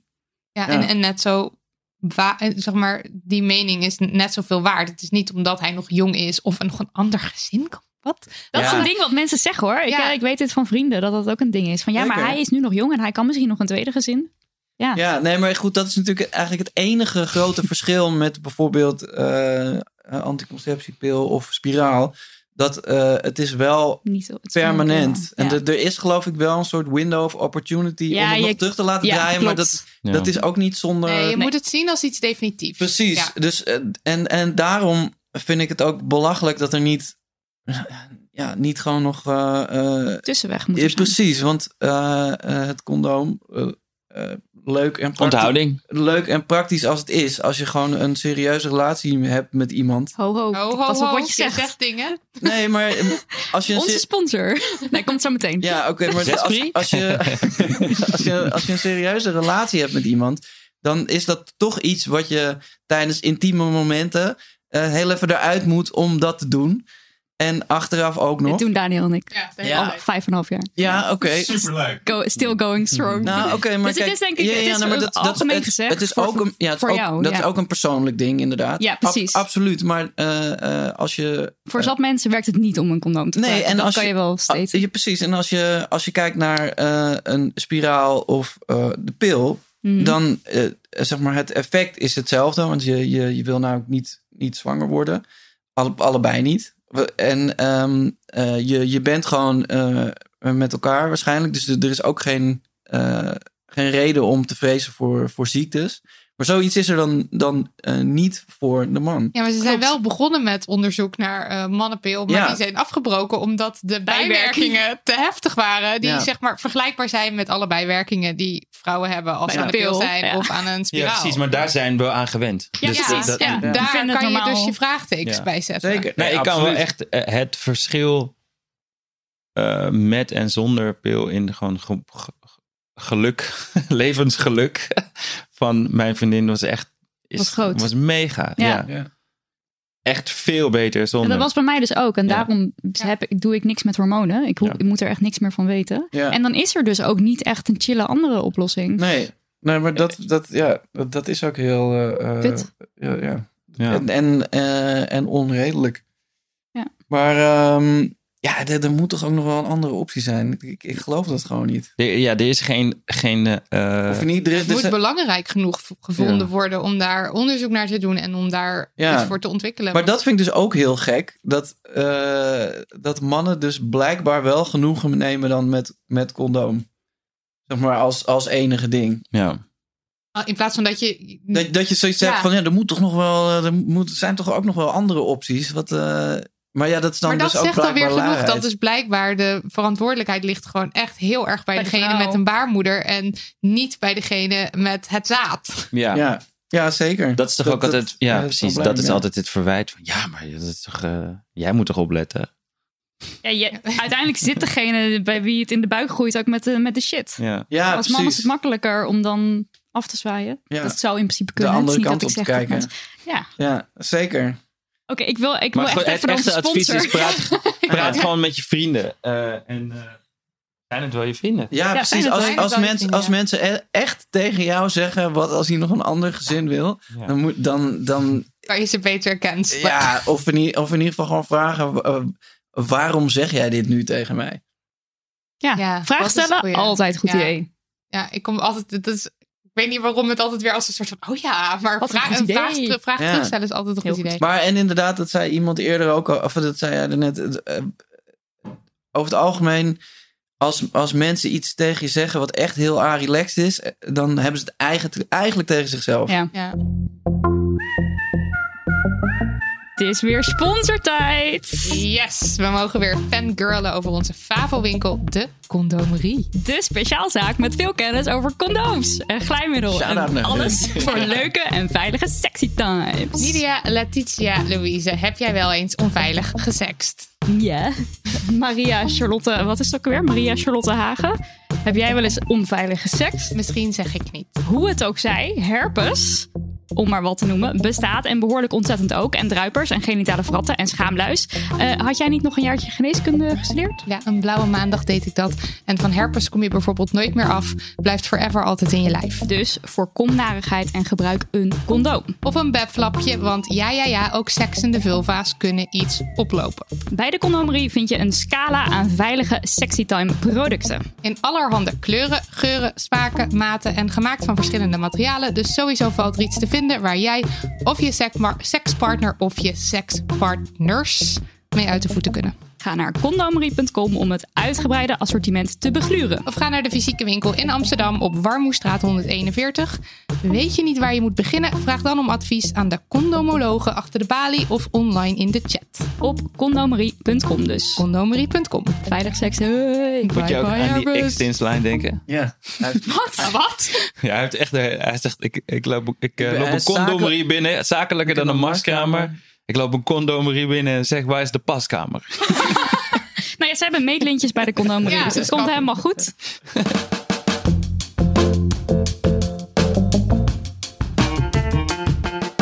We moeten het even hebben over man zijn en feminisme. Over mannelijkheid, vaderschap en je platform gebruiken om een activistische boodschap te verspreiden. Ja, ik denk dat we wel heel, een heel uit zijn in dit gesprek. Maar een van de vragen die we echt heel vaak krijgen is... hoe zorgen we nou dat mannen onderdeel worden van deze feministische strijd? Want blijkbaar eh, is dat lastig. Hoe bereiken we ze? Hoe zorgen we ervoor dat ze het ook belangrijk vinden? Eh, dus onze eerste vraag, noemen jullie jezelf feminist? Of heb je daar helemaal niet eh, Ehm, de neiging naar? Nou, ik, ik moet zeggen dat ik niet genoeg eh, thuis ben in het begrip en de, het uit kunnen eh, leggen van het begrip. Om dat echt actief te zeggen. Mm. Maar ik voel me dat wel. Mm. Ja, ik, ik, mij is die vraag wel eens gesteld en toen bleek het een soort strikvraag. Oh. Dus dat je moet zeggen van nee, je mag je niet zeggen, want Oh. je bent een man en dan Oeh, draag je bij het aan, niet bla bla bla. En eh, je moet zeggen dat je een ally bent. Alleen dat, zeg maar, dat vind ik ook super slijmerig klinken. Maar eh, in de zin van dat ik vind, wat een super normale mening is, dat mannen en vrouwen gewoon gelijk zijn. Ja, Ja, fantastisch. Precies. 10 punten. nee, maar dat over Maar ja, ik zou er wel de meer aan kunnen doen. En dat is de, waar, waar ik het net ook al heel, heel eventjes over had. In deze, door deze situatie die nu speelt, omtrent racisme, kom ik er steeds meer achter van, ah wacht, daar moeten we het ook echt veel meer over gaan hebben. Ja. In, in breedte zin des woords. Eh, ja. Ja, voor ons is de definitie gewoon gelijkwaardigheid voor Ja. iedereen. Ja. En Ja. mensen denken vaak dat wij als feministen mannenhaters zijn. Of dat we willen dat vrouwen Ja. het beter dan mannen gaan doen. Dat is Black Lives Matter. All Maar- Lives Nee, ja, nou, dat precies. is het. Dat, is het, ja. Ja. Eh, dat vinden wij bullshit. Dus Ja. wij vinden ook, als een man zich feminist noemt, vinden wij dat eigenlijk juist fijn. Want dat laat zien van, yo, ik, ik, ik zou het heel fijn vinden als je het zegt. In plaats van dat je zegt, hey, ik ben geen feminist, ik ben een ally. Ja. Dat je soort van weer op de Ja, eigenlijk, Ja, dat- eigenlijk ja. Is, het, is, het, is het heel stom inderdaad dat het ook weer zo'n soort beladen ding is geworden. Ja. Ik vraag me af waar dat dan door komt. Is, is dat dan toch... Vrouwen die zich uitspreken, dat is natuurlijk vanuit de geschiedenis niet heel top. Want dat is niet de bedoeling. In de jaren 60 moest je nog eh, stoppen met werken als je ging trouwen en zo. Dus of jaren Hartstikke 50. kort geleden. Dus ja, dus, eh, ik denk dat op het moment dat vrouwen zich gingen uitspreken, dat het wel heel makkelijk was om ze dan weg te zetten als lelijk, kunnen geen seks hebben, okselhaar, schreeuw. Weg Ja. ermee. En dan hoeven we ook niet meer daar te luisteren naar wat ze eigenlijk daadwerkelijk te zeggen hebben. Ja. En dat je dan dus een soort beeld hebt van de feminist als, als een kutwijf. En Wat ook oké is. Want het is ook oké als een feminist een kutwijf is die schreeuwt en okselhaar heeft. En, en zich buiten al die, eh, al die paden of die eh, gebaande kaders eh, treedt. Maar daardoor is het dus wel een heel erg beladen Woord woord geworden. Ja, ja precies. Ja, dat is- terwijl ja, precies. terwijl Ik- wat, wat jij net, net zegt, het, gelijkwaardigheid voor iedereen, ook teruggrijpend op, eh, op de situatie zoals die nu een beetje aan het ontvouwen is. Mm. Dat is natuurlijk eigenlijk het allerbelangrijkste. Ja. Ik denk ook dat dat, dat dat de reden is dat af en toe de terminologie van bepaalde problemen veranderd wordt, bewust. Omdat de termo- terminologie die ervoor voor gebruikt wordt, zo beladen wordt dat je het bijna. Net als als je Amerikanen hoort praten over Democrats of liberals, dan denk je van wat je, het woord democraat of liberaal is niet. Zeg maar, in, intentie niks. is. eh, Nee, het betekent niks meer, zeg maar. Maar je doet alsof, alsof je zegt duivel. Ja, ja, ja. Snap je? Maar Ja. het is gewoon een. Ja, ik bedoel, in principe zijn republikeinen ook democratisch. Snap je? Het is meer dat dat soort woorden. En duivels. Ja, dus, dus bijvoorbeeld Black Lives Matter is ook nu ook een soort van.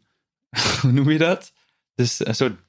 Ja, een, een, een knop die je in kan drukken om iemand helemaal gek te maken. Black Lives Matter. Wat een Ja, super. meteen. Wat echt een meest super milde. Ik weet niet of jullie dat stukje hebben gezien van. eh hoe heet hij ook alweer, die comedian? Eh, Chris Rock? Nee.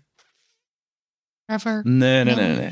Ja, nou ja, ik kom er in de, komt Als je in er de, nog op komt, in de ja. footnotes. Die zegt gewoon matter. Dat is het enige wat we, wat we vragen van. Het Ja, dat doet is- ertoe. ja, Ze doen ertoe. We doen ertoe. Holy. That's Het it. is niet, ze staan op één. Ja. Ja, maar dat is wel wat mensen eruit halen, inderdaad. Eh, maar eh, hebben, eh, hebben jullie ook dat beeld over feminisme wat ik net beschreef? Dus een beetje de schreeuw lelijk en... eh, Nee, maar ik Nee. wist, dus mijn, eh, eh, mijn oudste schoonzusje is. eh, eh, Schreeuwlelijk. nee, is, me, is mega woke en op al deze dingen. Zij heeft maar ook jullie podcast aangeraden trouwens. Shout out you. naar Zoe. Lief. Ja. Eh, en eh, via haar. eh, zij stuurt ook altijd linkjes en, en dingetjes. En eh, is ook altijd heel fel in discussie. Ook met, ook met, eh, met naaste familieleden. Eh, dus ik, ik was hier wel, wel gewoon. eh, was me wel al bewust van. eh, een, dat we niet meer in de jaren zestig leven. Ja, precies. Ja. Maar gewoon als je je uitspreekt tegen eh, de status quo, vinden mensen je al heel snel een zeurpiet. Waardoor je ook heftiger wordt in je manier van praten. Ja. Ja, dit, ja, dat wakkert elkaar aan. ook. Ja, net als Sylvana. Ik bedoel, als, ik denk dat als mensen haar 30 jaar geleden respectvoller hadden behandeld, dat haar toon nu ook heel anders Ja. was geweest. Over vooroordelen. Ik heb dan weer heel veel vooroordelen over rappers, over hip-hop. En dat er een soort heel erg macho cultuur is. eh, Ja. Eh, seksisme, geweld eh, ophemelen. Hmm. Hoe zeg je dat? Eh, wat hadden, wat hadden hier? Vrouwtjes voor de lekker. Ja, vrouw, gewoon heel erg dat, Geweld, dat klassieke ja. beeld. Mm.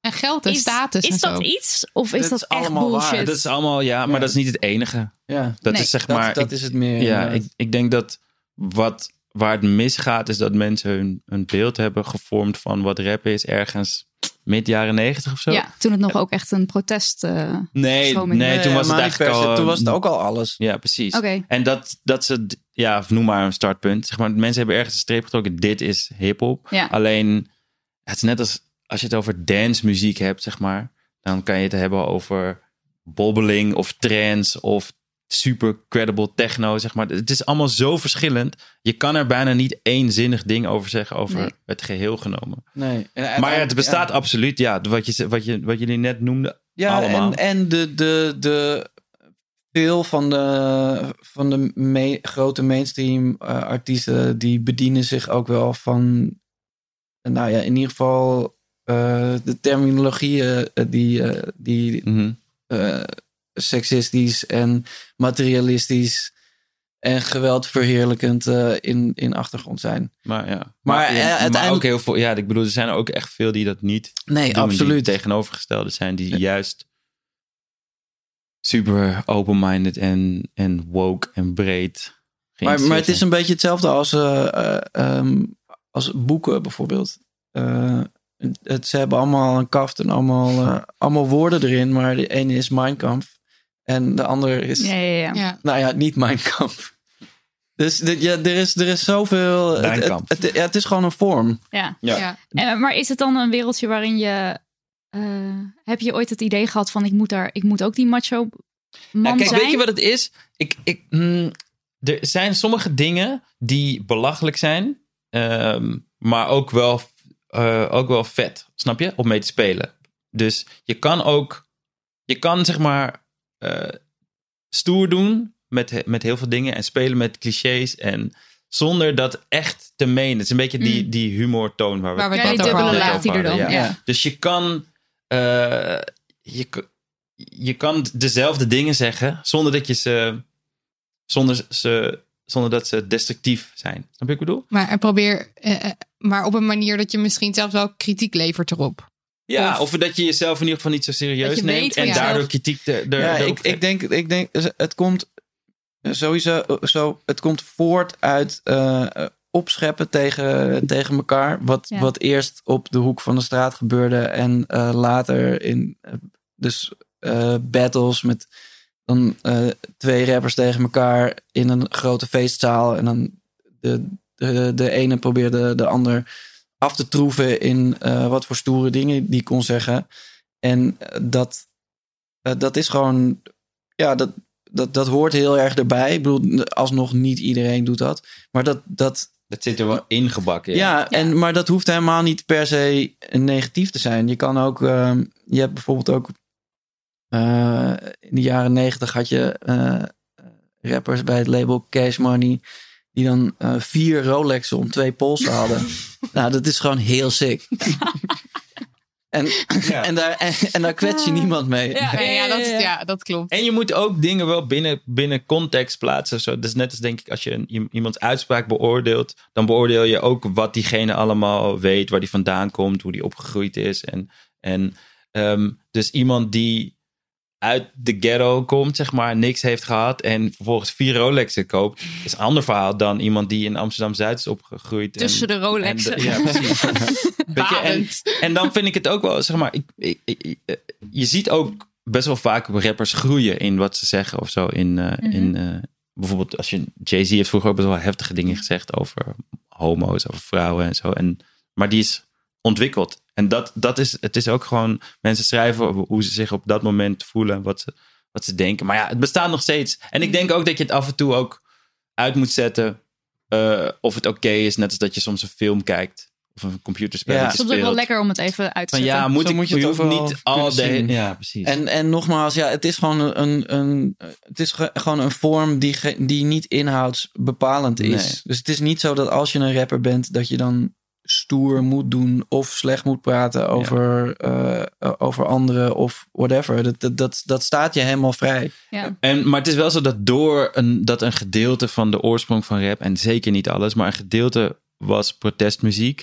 Daar, da- daardoor denken mensen nog steeds dat je als rapper verplicht bent om protestmuziek te maken, zeg maar. Terwijl dat helemaal niet bij andere eh, muziekgenres Dat wordt dat helemaal niet van je verwacht Ja. om teksten. Niemand zegt tegen Guus Meeuwis: waarom maak jij nooit een nummer over Spreek je eens politiek? uit. Ja, spreek je eens uit. Ja. Snap je? En Ja, ik, ja, ja. Ik, denk, ik denk ook helemaal niet dat dat. eh, ik, ik, muziek is ook. Ik bedoel, het is een hele goede vorm om dat wel te doen. Maar, Ja, maar, maar- het bestaat ook voor mensen om even dingen los te kunnen laten. Ja. En, en eh, eh, ik denk dat alle kunst kan op meerdere, op meerdere lagen bestaan. En het kan te maken hebben met een gevoel van, van de kunstenaar dat hij dat hij graag kwijt wil. Of een boodschap Ja. die hij wil communiceren en echt iets overbrengen. Dat zijn ook allemaal hele verschillende dingen. Ja, dat, dat ge- gezegd hebbende. Ik was wel die, ik was die Russell Simmons documentaire aan het kijken. Heb je die gezien? Eh, welke? Die eh, off the record.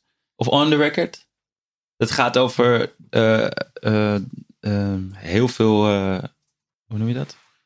Seksuele eh, aantijgingen tegen, hem? Oh ja, ja. Ik heb en dan de, de, de, de vrouwen die vertellen het uitgebreid. Super heftig. En, ehm, en heel openhartig en eerlijk en zo. En dan zie je dus eh, Russell Simmons, van wie ik gewoon altijd fan ben geweest, omdat hij heeft gewoon het sixte rap label aller tijden opgericht, Def Jam. En dan zie je dus, dat framen ze natuurlijk een klein beetje in die documentaire, dus er gaat het een stukje over vrouwenonvriendelijke eh, rap. En dan hoor je die tekst en dan in die context zit je wel zo van, Oh ja, dat zie ja, je. Ja. Oké, ja, dit is wel echt eigenlijk eh, best, wel, best wel heftig. Zo. Terwijl ik daar eigenlijk vroeger kon ik dat gewoon uitzetten of toen kon Ja. ik er niet zo over nadenken. Alleen ik merk wel dat ik, ik kan het sowieso niet meer. Ik kan sowieso niet meer dat soort dingen of meer voor, zo, voor zover ik dat deed. Volgens mij deed ik dat niet echt, maar ik heb ongetwijfeld wel dingen gezegd die, niet, die ik nu niet meer zou zeggen. Ongesteld. Maar Dio, Ongesteld, Dio. ja, ja. Was die Oh Ehm, maar ehm, ik merk wel van, ah ja, wacht, misschien, misschien kan ik die oogkleppen ook niet meer op blijven zetten of zo voor, voor dingen. Maar ik weet het ook niet, want Ja. er, er gaat ook een moment komen dat je gewoon in een club bent en er komt een En dat je er wel op. gewoon goed eh, op gaat. Ja, sta je te schuren.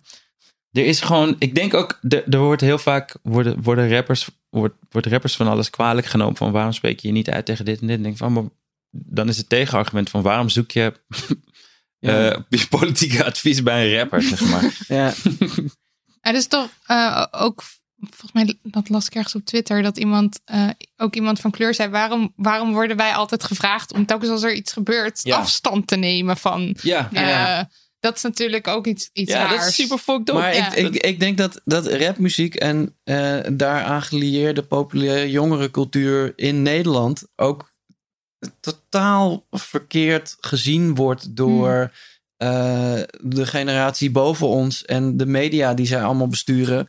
Als, als iets van, ja, we, we snappen het niet. En eh, oké, nou, dan moet er maar iemand langskomen om het uit te leggen. En nou ja, dit, dit antwoord staat ons eigenlijk helemaal niet aan. Dus eh, we, we kappen het af of we, we- of we we zijn heel kut daarover. Er zit zo'n grote discrepantie tussen. Ik, ja, Ja, het is gewoon een, het is gewoon een muziekgenre. ja. Ja. En het is niet een. eh, dat, ik haat het ook als mensen het hebben over de scene of over dat soort, dat soort shit. Van. Het is niet een club. Nee. Ik heb niks te maken met iemand anders. Zeg maar. Ik vind het tof, want ik hou van, van, van de muziek. Maar het is niet. Het is niet een soort democratische organisatie Nee. of zo. Het is niet de Tweede Kamer. De Nee. rappers. We betalen Nee. geen contributie aan Eh. de rap scene. Nee, Jullie, en- dan, jullie zijn dan de rappers en wij zijn dan de feministen. We Ja. zitten dan in clubpies. Nee, maar en, en belangrijker nog, eh, eh, het is ook helemaal niet. eh, ehm, je, je- je maakt de muziek die je maakt, maak je omdat jij het wil maken. Het is gewoon een, een uiting vanzelf. Het, Ja. het is ook gewoon, gewoon kunst. En, en het, het wordt op de een of andere manier. Het wordt dus ook door. eh, door externe factoren zo, zo samengedrukt. En eh, ook al staat. weet- nou ja, ik weet niet wie, wie nu die rapper is, maar Josilvio of whatever. Mensen die, die komen gewoon op één binnen in de reguliere top 40. Omdat, het, omdat zij het meest geluisterd worden door de mensen. En alsnog wordt het niet echt als mainstream Nee. geaccepteerd. Ja. Wordt het als iets aparts weggezet. Ja. En daar zit ook echt een goede schep racisme Ja, absoluut. Ja. Eh, eh, ik, nog niet zo heel lang geleden eh, was er. eh, ik, ik ga niet snitchen welke radiozender, want dat, dat, dat, gaat, dat weten, ze, weten ze zelf wel. Maar hun beleid was gewoon. eh, nee, we hebben al een rapnummer op de, op de playlist staan, dus er kan er niet nog één bij. Ja. Mm, ja. Oh zeker. ja, Geen grap. Dat klinkt. eh, En eh, gewoon los van. Ja, het maakt niet, maakt niet uit. Het maakt niet eens uit wat het is. Ik heb het zelfs wel eens gehad dat, dat eh, Gers met eh, Ik neem je mee in, op de playlist stond. En ze zeiden, ja, we hebben al een rapnummer op. Dat ik dacht, ja, really? dit? Ja, maar en dat is gewoon zo. En weet je, eh, de, ja, het is niet geëmancipeerd wat dat betreft, denk ik. De, Ja, de, de- ik denk dat dat maakt. Ja, maar en, en eh, dat maakt, het maakt het natuurlijk ook weer ingewikkeld dat er, dat er wel eh, aanwijsbaar allemaal rapmuziek is die wel seks- Ja. seksistisch en eh, materialistisch en geweldverheerlijkend is. Maar aan de andere kant, eh, ja, er is ook ehm, gitaarmuziek waarin eh, eh, minder fijne boodschappen gepromoot wordt. Maar die worden niet op dezelfde manier. eh, Je ja, wordt niet afgeschreven als en dus is het allemaal nee. seksistisch of whatever. Nee, ja. niemand, nie- je wordt niet zeg maar, gevraagd om verantwoording af te leggen voor alle andere artiesten binnen het genre. Zeg maar. Ja. Ja. Dat is gewoon. dat Ja, is heb je niet de- ik kan me voorstellen dat het, dat het in de 90s ook voor DJ's was die altijd, altijd alleen maar over drugs moesten praten in Mm. interviews en Ja. nooit over de muziek. En er is er volgens mij ook een, en ik, ik weet, ik kan er nu even niet opkomen, maar je hebt ook zo'n volksmuziek pokoe die letterlijk gaat over eh, eh, dat de, de zanger zegt, zegt tegen zijn vriendin dat ze niet zo moet zeiken omdat hij gaat zuipen met zijn vrienden eh, die, die avond. Ja, ik bedoel, dat is toch, ja, Zeker, daar kan je ook gewoon je, je, je, je vraagtekens bij stellen Ja. van wat voor boodschap is dit? Waarom, waarom draaien we dit? Ja. En misschien is, het gewoon, misschien is het ook gewoon zo, omdat je bij rap gaat, wordt, er wordt gewoon best wel direct in gecommuniceerd. Dus wordt er ook direct op gereageerd door de luisteraar. Hmm. Van, oh, wat zegt hij nou? Ik ga, ik ga erop in. Terwijl, ik denk, 9 van de 10 popliedjes, Ja, het ligt ook gewoon luisteren mensen niet eens. vergrootglas. Niet echt Plus naar, die ja. boodschap. Ja, Ja. het is gewoon een opeenstapeling van dingen. Ja. Eh, zullen we naar het vaderschap? Ja. Hoe is het vaderschap? Eh, super sick. Ik kan het iedereen Hoe lang is het vaderschap gaande bij jullie allebei? Bij drieënhalf jaar. Ja. Eh, mijn, eh, z- mijn zoontje is eh, vijf geworden in Oh ja. mei. Ehm, ja, het is, eh, ik kan het iedereen aanraden. Als, je- als je echt de oogkleppen af wil, dan, eh, Ja. dan is het. eh, dan, ja, dit is gewoon het. het ik, denk, ik denk misschien ook wel juist voor mannen, omdat je zo geneigd bent om onbewust eh, alleen maar bezig te zijn met jezelf. Ja. En eh, zodra je, ja, je, je maakt het gewoon allemaal mee. Dus je, je ook dingen als eh, menstruatie en, en bloed. En zeg maar de, de, de lichamelijke dingen van de vrouw die niet seks zijn. Daar heb je ook gewoon heel direct en op een natuurlijke manier mee te maken. En eh, eh, sowieso is, dat vergeten mensen ook wel eens, dat, dat eh, seks en kinderen is onlosmakelijk met elkaar verbonden. Ja, maar dat is heel gek. En als je, als je, als je dat eenmaal zelf hebt meegemaakt, dus, dus de, de bevruchting en dan de, de, de zwangerschap negen maanden lang en dan de geboorte en dat er echt een kind is, dan realiseer je, ja, je, je, je wordt echt op, met je neus op de, op de kosmische feiten gedrukt wat dat betreft. Maar dit is hoe het werkt. Dit is, dit is waar, je, waar je mee bezig moet zijn. En eigenlijk zijn alle andere dingen, dus shit die je op, op, op televisie ziet, of dingen die mensen tegen je zeggen, of producten, dat is allemaal later pas daar, daar, daarbij verzonnen om, eh, ehm, om, ja, om je te beïnvloeden op de een of andere manier. Dat is een hele. Eh, als, je, als je dat eenmaal meegemaakt hebt, dan, dan kan je ook niet dat ont meemaken. Ja. Ja, het is echt. een- Ja. ja. Ik kan er niet heel veel aan toevoegen daaraan. Het Maar is- was het iets wat je altijd al wilde ook? Ja, ja, ik wilde het altijd al wel. Alleen ik, ik, eh, ik stelde het wel uit. En ik denk ook dat dat goed was. Eh, goed is geweest. Dat, er Jij, was jij hebt één zoontje. toch? zoontje, ja. ja, Er was altijd... Weinig. er was altijd... eh, ik dacht, ja, ik wil het wel, maar nu nog niet, nu nog niet. En toen echt van de een op de andere dacht ik, ja, let's go. Toen was het gaan. er opeens. Nou, het- ik denk dat een groot gedeelte daarvan ehm, angst is. Of ehm, deels terecht, deels niet. Maar je had echt zo'n moment dat je dacht, let's go. Want ik, Ik heb wist dus gewoon, het idee dat ik dat nooit ga hebben. Ja, dat kan. Ja, maar, Maar dat, dat dat, kan. dat is voor iedereen anders, Ja. denk ik. Ik ken ook mensen die dat, die dat gehad hebben en opeens wel. Wel. Ja, En ook mensen die dat hebben en dat nog steeds hebben. Ja. En ja, ik weet niet. Ja, het is, ik bedoel, ik, een van de irritantste dingen vond ik wel dat mensen altijd aan me blijven vragen. Of bleven vragen van, eh, moeten jullie niet ook een keer? Oh, je Super irritant. Maar ja, Ja. Ik, ja, ik snap je het. is namelijk, het is wel gewoon, geen? Precies. Het is wel gewoon echt heel erg leuk. En het is ook leuk als mensen om je heen een kind krijgen. Want er gebeurt ook iets met ze. Je ziet ze eerst zo. Als ik nu naar foto's of beelden zeg maar, van de beginperiode kijk, dan zie ik echt iemand die helemaal soort verdwaasd is. Helemaal zo. huh? Ja. Wat Moet je echt weg vinden. Ja, je, ziet, Ja. ik kan, je kan gewoon zien aan mensen hun ogen die net een kind hebben gekregen. Dat ze helemaal soort van uit het veld geslagen zijn. alles opnieuw moeten doen. Maar dat is ook echt super relaxed. ja, Want ja, ik bedoel, we hebben dat dan nu allemaal een beetje meegemaakt met die lockdown. Maar als je gewoon een kind hebt, dat is gewoon dat is die love lockdown. Ja. lockdown. Ja, je gewoon telefoon uit. Ja. En eh, eh, wil je nog wat? Oké, ja, inderdaad. Ik ga ook ijs halen en, Ja. en dat. En we, we bestellen gewoon eten. En zijn gewoon in bed met z'n drieën. En iets aan het kijken op een laptop. Dat is echt het allersikste wat je ooit meemaakt. Ik had vanochtend, Zo je, hebt, je- ja, je hebt echt helemaal niks nodig ook. ik had vanochtend een, een grappige opvoedkundige situatie. Het is best wel warm vandaag. En ik ging mijn zoontje naar het kinderdagverblijf brengen. En hij zei, ik wil mijn grote schoenen aan. Ik wil mijn schoenen aan. En, maar de vorige keer had hij, had hij schoenen aan toen het ook zo warm weer was. En toen kwam hij echt met zweetvoeten thuis en bla bla.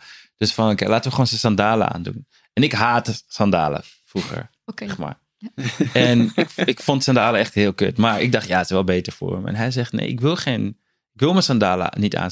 Mijn sandalen zitten niet lekker. En hij ging maar door. Ik wil mijn sandalen, mijn san- sandalen niet lekker. Op een gegeven moment was ik mijn tanden aan het poetsen. En toen liep hij zo, eh, liep zo de hoek om bij de, bij de badkamer. Keek hij zo naar me. En toen en hij had iets achter zijn rug. Ik zei, wat heb, je, achter, wat heb je achter, achter je rug? Ik dacht, hij heeft iets te eten gepakt of zo. En dit had hij zijn schoenen. En toen dacht ik, ja, shit. Ik heb nu wel gewoon de hele tijd gezegd dat hij zijn sandalen aan moest. Nu moet ik erbij blijven. Maar eigenlijk ben ik het met hem eens. Sandalen zijn kut gewoon. Dus voor mij hoeft hij het eigenlijk helemaal niet aan. Maar ben ik er wel bij gebleven. Maar dat is dan heel grappig.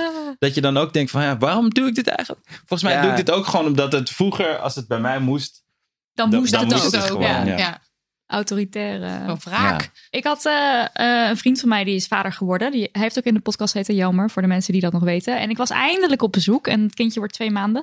En hij vertelde, ik vroeg aan hem van eh, vaderschap, hoe is het? En toen vertelde hij dat hij bij de zwangerschap wel had dat hij voor het eerst eigenlijk uit het gesprek gewist werd. Dus dat je bij een verloskundige of zo Mm. bent en dat gewoon alle aandacht naar de vrouw gaat. En dat hij dat eigenlijk voor het eerst meemaakte, dat hij als man dus ja, een beetje genegeerd werd, dat het niet om hem ging.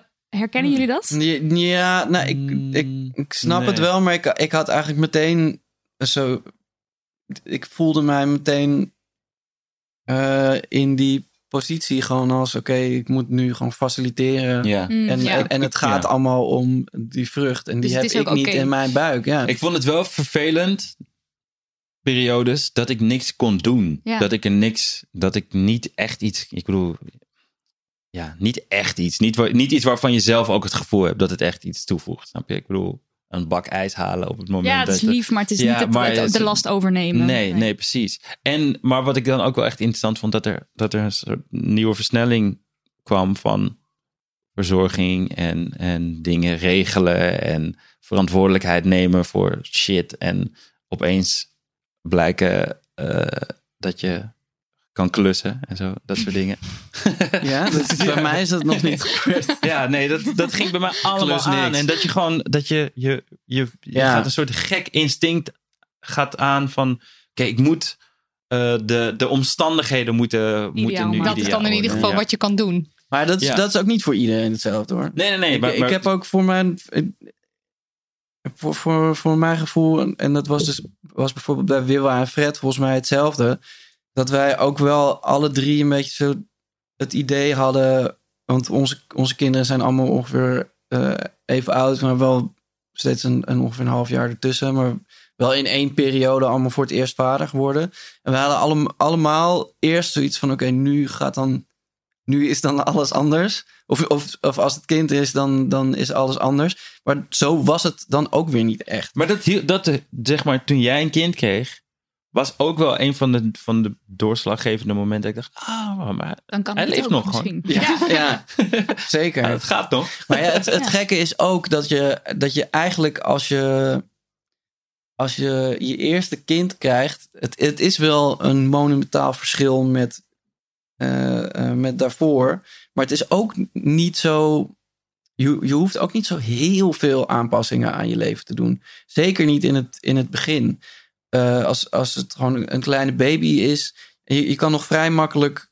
eh, het, het kan één van de twee met de baby zijn. En dan doet de ander gewoon eh, nou ja, sport of werk of, of iets anders.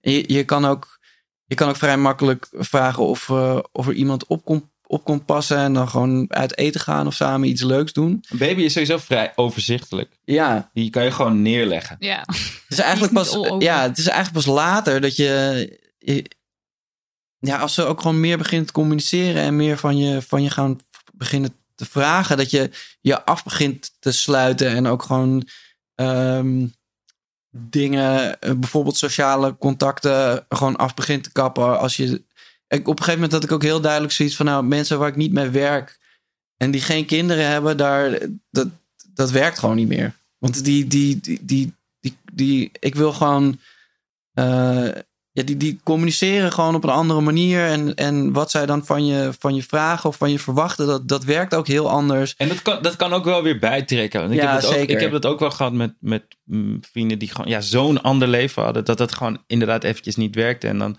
dan eh, hoor je heel lang niks van ze. Maar daardoor denk je ook, oh wacht, dat deed ik ook bij die. Ja, precies. Toen, je, en nu- snap ik het. was. En, en dan vergeef je het ook gelijk. En dan Ja. is het daarna ook meteen weer goed. Het is gewoon anders. En je- Ja. het is wel een, een soort offer in, in die zin. Maar het is gewoon... Het Het is is het, gewoon het echt- beste wat er is. Ja. En, eh, en hoe is de zorgwerkverdeling bij jullie thuis? Verdelen jullie alles ehm, eerlijk? Ik bedoel, met dat kan. De bevalling wordt natuurlijk Uitbesteed. uitbesteed.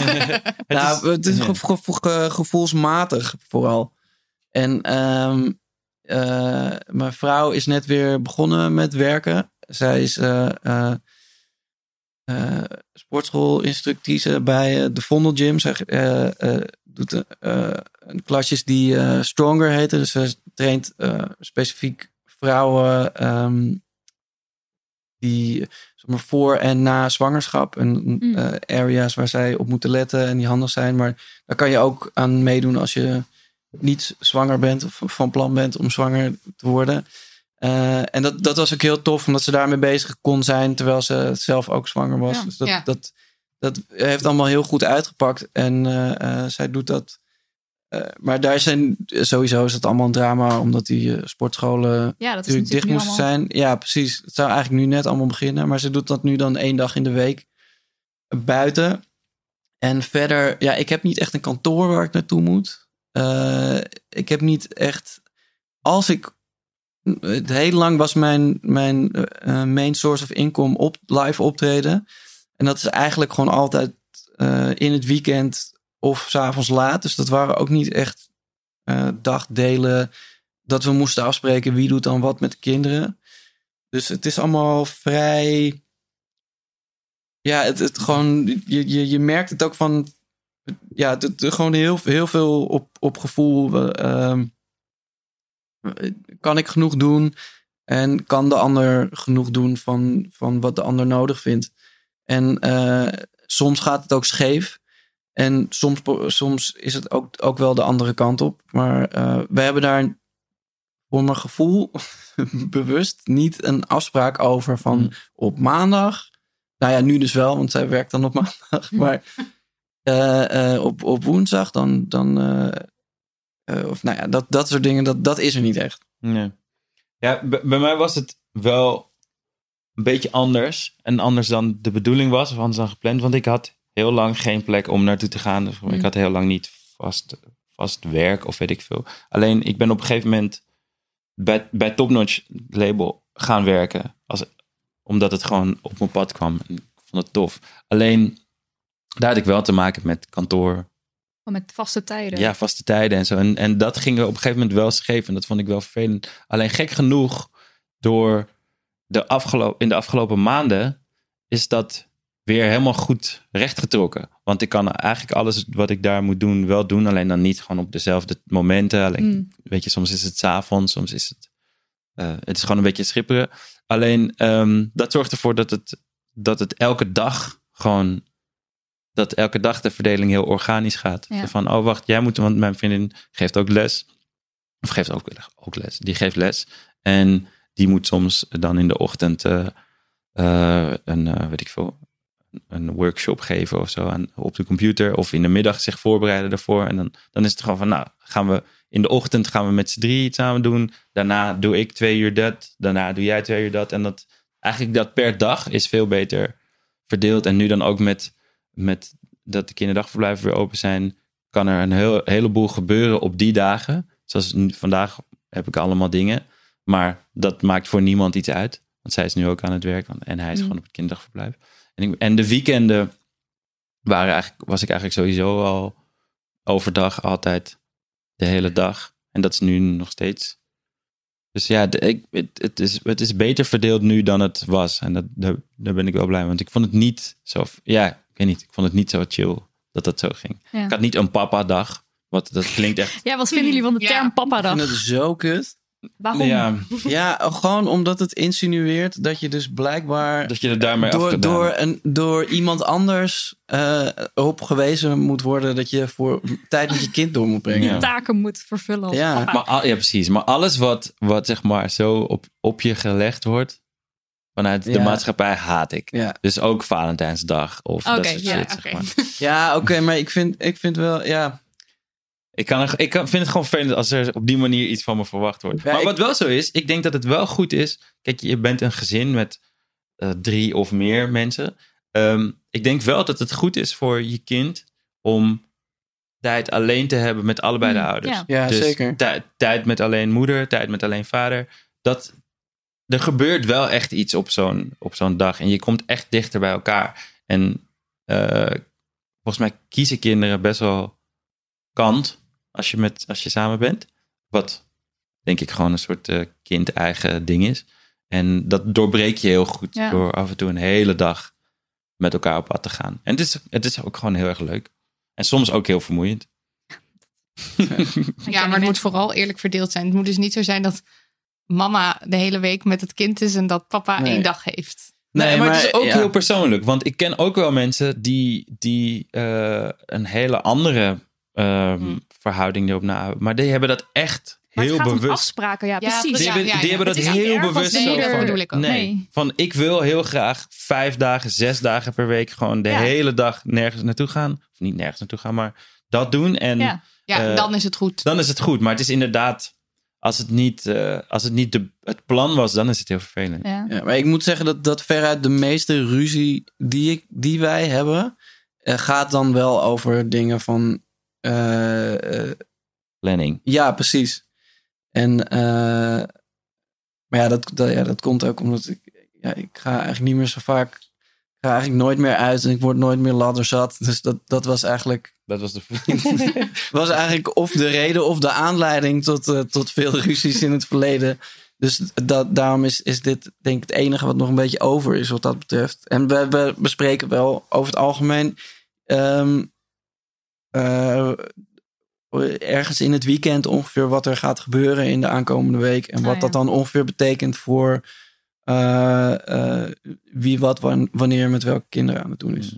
Maar kijk, voor mij is het ook heel makkelijk praten. Want ja, ik, ik hoef me ook niet te houden aan andermans uren. Dus ik kan ook heel makkelijk. Dat is wel prettig. ja, dat, en ik, is, dat is echt wel een. eh, eh, dat is eigenlijk gewoon. Dat zou eigenlijk voor iedereen zo moeten zijn. Ja, want ik als denk jij al zelf zegt dat, het, dat het met kantoortijden Ja, moeilijker en werd. dat was heel flexibel al. Dus dat was echt niet eh, alsof ik daar eh, heel erg eh, eh, aan allemaal dingen gehouden werd. Maar toch heb je meetings en dingen waar je met, met meer mensen te maken hebt, zeg maar. Dus dat is gewoon ingewikkeld. Maar ik denk dat als we één ding uit deze lockdown moeten leren, is dat, dat, het, eh, dat werktijden echt veel, veel flexibeler Zeker. moeten en kunnen. En dat werkplekken ook heel veel flexibeler moeten en kunnen. Dat, ik zou het helemaal niet raar vinden als sommige mensen nu zeggen van oké, je gaat eh, drie ochtenden in de week op kantoor voor meetings of zo, ik zeg maar wat. En dan de rest van de dagen ga je gewoon, eh, je, de rest, de, of de rest van de tijd ga je gewoon ergens anders wat jou prettig lijkt je werk doen. Heel veel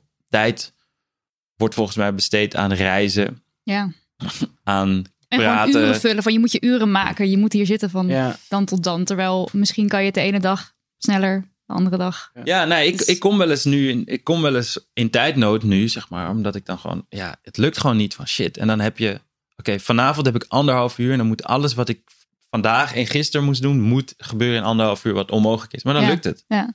ja. We hadden een vraag van Rando over schuldgevoel. Het is redelijk lang. Ik ga snel voorlezen. Ik heb een vraag over schuldgevoel. Niet omdat ze vader zijn, maar omdat ze artiest zijn. Als ik in de podcaststudio zit, Randall maakt ook een podcast, op dinsdagavond kan het eigenlijk alleen als en omdat Mieke thuis is en op de kinderen past. Ze haalt ze op, geeft ze en zichzelf eten, brengt ze naar bed. Eh, het is best een dru- drukke paar uur. Als zij dat niet deed, kon ik mijn hobby niet uitoefenen. Voor artiesten kan dit alleen maar erger zijn denkt Randel. Want als daar niemand op de kinderen past, kunnen ze hun vak niet uitoefenen. Dat moet haast wel goed afgestemd en geregeld zijn nog voordat ze kinderen kregen. nou, misschien hier al eerst een kleine... Want jij Ja. zei net eigenlijk van ja, s'avonds dan is het helemaal niet zoveel gedoe. Nee, Juist. ja, ik bedoel, als die kinderen in bed liggen, dan dan, slapen ze. ja, dan, dan hoef je ook niet. eh, eh, ja, dit is meer. De, de meeste dingen gaan gewoon zitten in eh, eh, naar school brengen, ophalen. Ja, de en daar kan je er dan zeg dus juist ja, zijn. Maar ja, dan ben je wel helemaal zorgen dat. dat kapot, toch? Eh, ja, maar dat is de, gewoon de investering. Dat is gewoon het vader Ja, zijn. en, Ja. en de, de- dat is gewoon het grote verschil. Dat als je inderdaad gaat optreden zoals, zoals je dat vroeger deed, a.k.a. feestvieren. Ja. Ja, Dat is niet meer? Of? Nee. nee. Oké, duidelijk. Ja, maar dat, dat, dat, daar, dat heeft ook niet per se heel veel met kinderen te maken hoor. Dat Nee. was gewoon, daar was ik op een gegeven moment sowieso wel een beetje klaar mee. Ja. Ja. Maar En, maar ik denk eh, trouwens, waarom zou het anders zijn voor artiesten? Ik vind dat heel. Ja. Ja, omdat het je vak, hij, hij heeft ook vak met zo'n accent erop Ja. gezet. Zo van dat je je vak, in plaats van, joh, het gaat niet over hobby's, het gaat niet over iets wat je leuk vindt om te doen, maar echt daadwerkelijk je. Nee, maar dat je s'avonds weg bent dan in zo'n geval staat tegenover het feit dat je overdag niet weg bent. Ja, Ja. en precies. dus ja. Ja, en dan, maar dan lijkt het me toch eigenlijk. Het, mensen die een kantoorbaan hebben, wordt het eigenlijk misschien Lastiger. wel moeilijker gemaakt. Ja, want er is, Ja. eh, het partnerschapverlof is gewoon hartstikke slecht geregeld. Zeker. Eh, En kinderdagverblijf is crazy Duur. duur. Ja. Dus, dus op een gegeven moment is het ook van ja, bij heel veel mensen is het de afweging van ja, gaan we allebei werken of lever je gewoon één salaris in? Ja, ja, ja. en welke is dat dan? Ja. En dan in de praktijk is dat vaak die van de, eh, van de vrouw. eh, Ja. Omdat dat Omdat ze ook vaak minder verdient. en omdat allerlei het omstandigheden zo stereotype- Ja. loopt. Ja. Ja. Oké, daarnaast denk ik, om mij heen te zien, dare I say it, dat het vaker de man is die denkt, als het nou zo en zo geregeld is, dan kan ik lekker wat leuks gaan doen. Terwijl de moeders die ik ken denken, ik zit liever gezellig samen thuis. Eh, en mijn kinderen gaan voor alles, bijna tot aan zichzelf wegcijferen. Dus er is in mijn geval als vader, ik weet niet waarom hij dat tussen accent heeft gezet, zowel een spanningsveld tussen ik die mijn hobby wil doen en daarvoor keihard rugdekking nodig heb. Plus dat als er momenten zijn dat je samen op de bank kunt zitten, ik liever een oppas zou regelen en samen wat leuks zou gaan doen.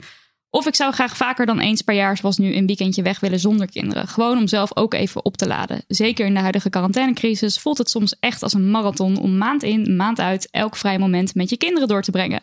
Dit spanningsveld leidt onherroepelijk tot schuldgevoelens voor mij of ten opzichte van mijn vriendin, omdat zij het werk weer op mag knappen. Of ten opzichte van mijn kinderen, omdat ik stiekem vaker een weekendje zonder ze door zou brengen. Hoe gaan artiesten om met dit schuldgevoel? Ja, ik, ik denk niet. Ik vind ik, artiesten heel gek in deze Ja, dus connotatie, want het is gewoon een mensenprobleem. Rappers. Ja, gaan, ja, precies. Ik, ik, eh, nou ja, nogmaals, ik heb gewoon heel veel tijd de hele tijd. Dus het, het- ik, en ik, Ik- heb ook, mijn vrouw heeft heel veel eh, familie die ook heel dicht bij ons in de buurt woont. En die, het zijn niet per se, het is niet zo dat de kinderen de hele tijd eh, uit logeren gaan of zo, Mhm. maar het, zijn- het is gewoon meer dat. eh, eh, dat dan bijvoorbeeld een van de zusjes of het broertje van mijn vrouw heel even een uurtje op komt passen om iets te overbruggen. Wat heel veel dingen in ons leven veel eh, soepeler laat gaan dan, Ja. Dan als je dat niet hebt. En hobby is ook wel een kernwoord in deze, in Ja. deze zin. Zeg maar van ja, dat is een beetje, je moet iets inleveren. Mm. Dus er zijn, ja, misschien moet je ik- er geen hobby van maken. ik- misschien moet je er zorgen dat het, dat het iets is waar je, wat, wat zeg maar zichzelf bedruipt op de een of andere manier. Mm. Ja. Of ja, het is je hobby, is jouw probleem. Dan moet je het gewoon om zeven uur 's ochtends gaan doen. Of Ja. zo, dus weet ik veel. Ja. Ja, of op, of op, de, op de zolderkamer of Ja. zo. Maar ja, ik, ik had het hier eh, laatst ook met mijn vrouw over. Want zij was dan eh, lunchen met een vriendin. Omdat ze haar lang niet gesproken had. Ook door de hele quarantaine. En omdat zij, wij druk zijn met drie kinderen. En zij met werk zo. Zij zei ook van ja... ehm, ik had dit echt lang niet gedaan. Toen zat ik na te denken. Het de laatste keer dat ik met een vriend had afgesproken om iets te gaan eten of te gaan drinken. Zonder dat dat te maken had met eh, dat wij bijvoorbeeld de podcast op gingen Mhm. nemen of zeg maar iets anders.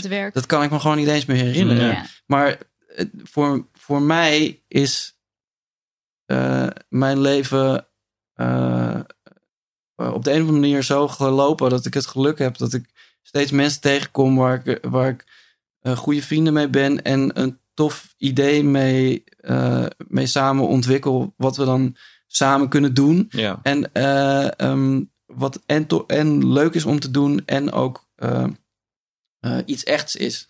Ja, precies. Dus inderdaad, zoals vanavond moeten wij ook nog een podcast opnemen. Ja. En dat, Dat is dan. Ja. Ja. nee, maar dat, dat is dan eigenlijk een soort van werk. Maar gewoon, ik vind Dat het is ook heel jullie leuk. eigen podcast die jullie, moet, eh, die jullie Nou, opnemen. Of zijn toevallig jullie toevallig dan vanaf. Ja, nou ja, iemand is te gast bij ons, maar het Ja. is, wij zijn te gast in een podcast, maar het wordt bij ons opgenomen. Oh, Inception.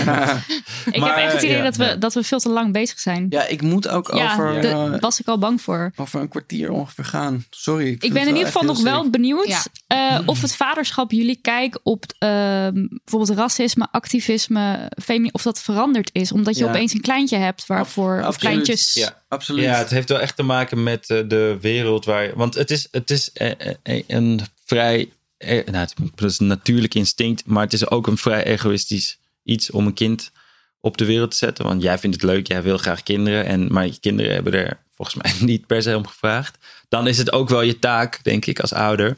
Om ervoor te zorgen dat wat jij kan doen om de wereld waarin je je kinderen neerzet en op laat groeien. Om die zo goed mogelijk te laten zijn voor Ja. iedereen in die wereld. Ja, en ehm, ja, als er iets groots speelt, zoals bijvoorbeeld eh, eh, die situatie met eh, de, de moord op, op George Floyd, eh, de, dan eh, moet je dat ook uitleggen op een manier die je, eh, die je kinderen, nou ja, ze zullen het nooit helemaal begrijpen, maar op, eh, en, en door het eh, op die manier af te breken en, en te communiceren aan hun, verandert er ook weer iets in je eigen perceptie van dat soort dingen. Ja.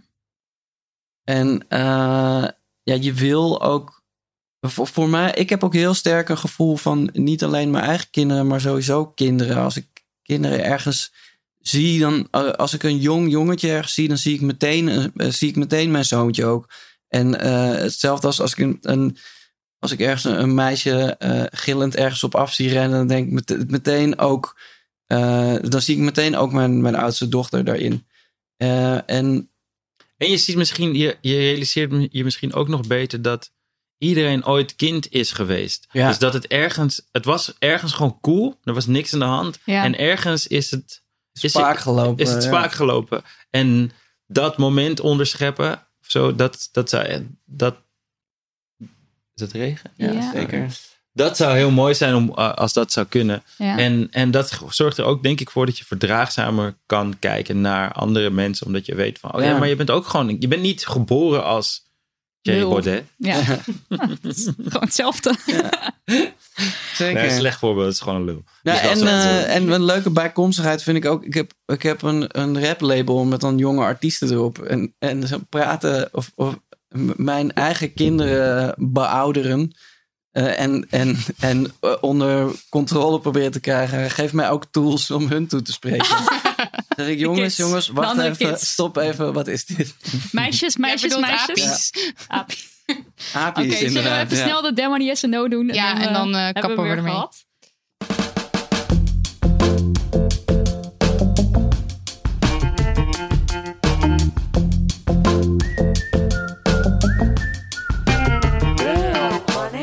Jij hebt de No. Luister.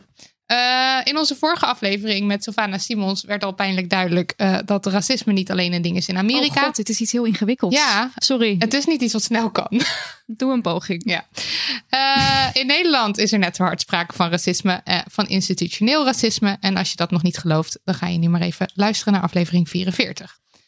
Waar dit over gaat is dat in oktober 2019 werd er heel stilletjes een wet doorgedrukt waarbij agenten bij politiegeweld een lagere staf, straf krijgen en niet automatisch verdacht te zijn.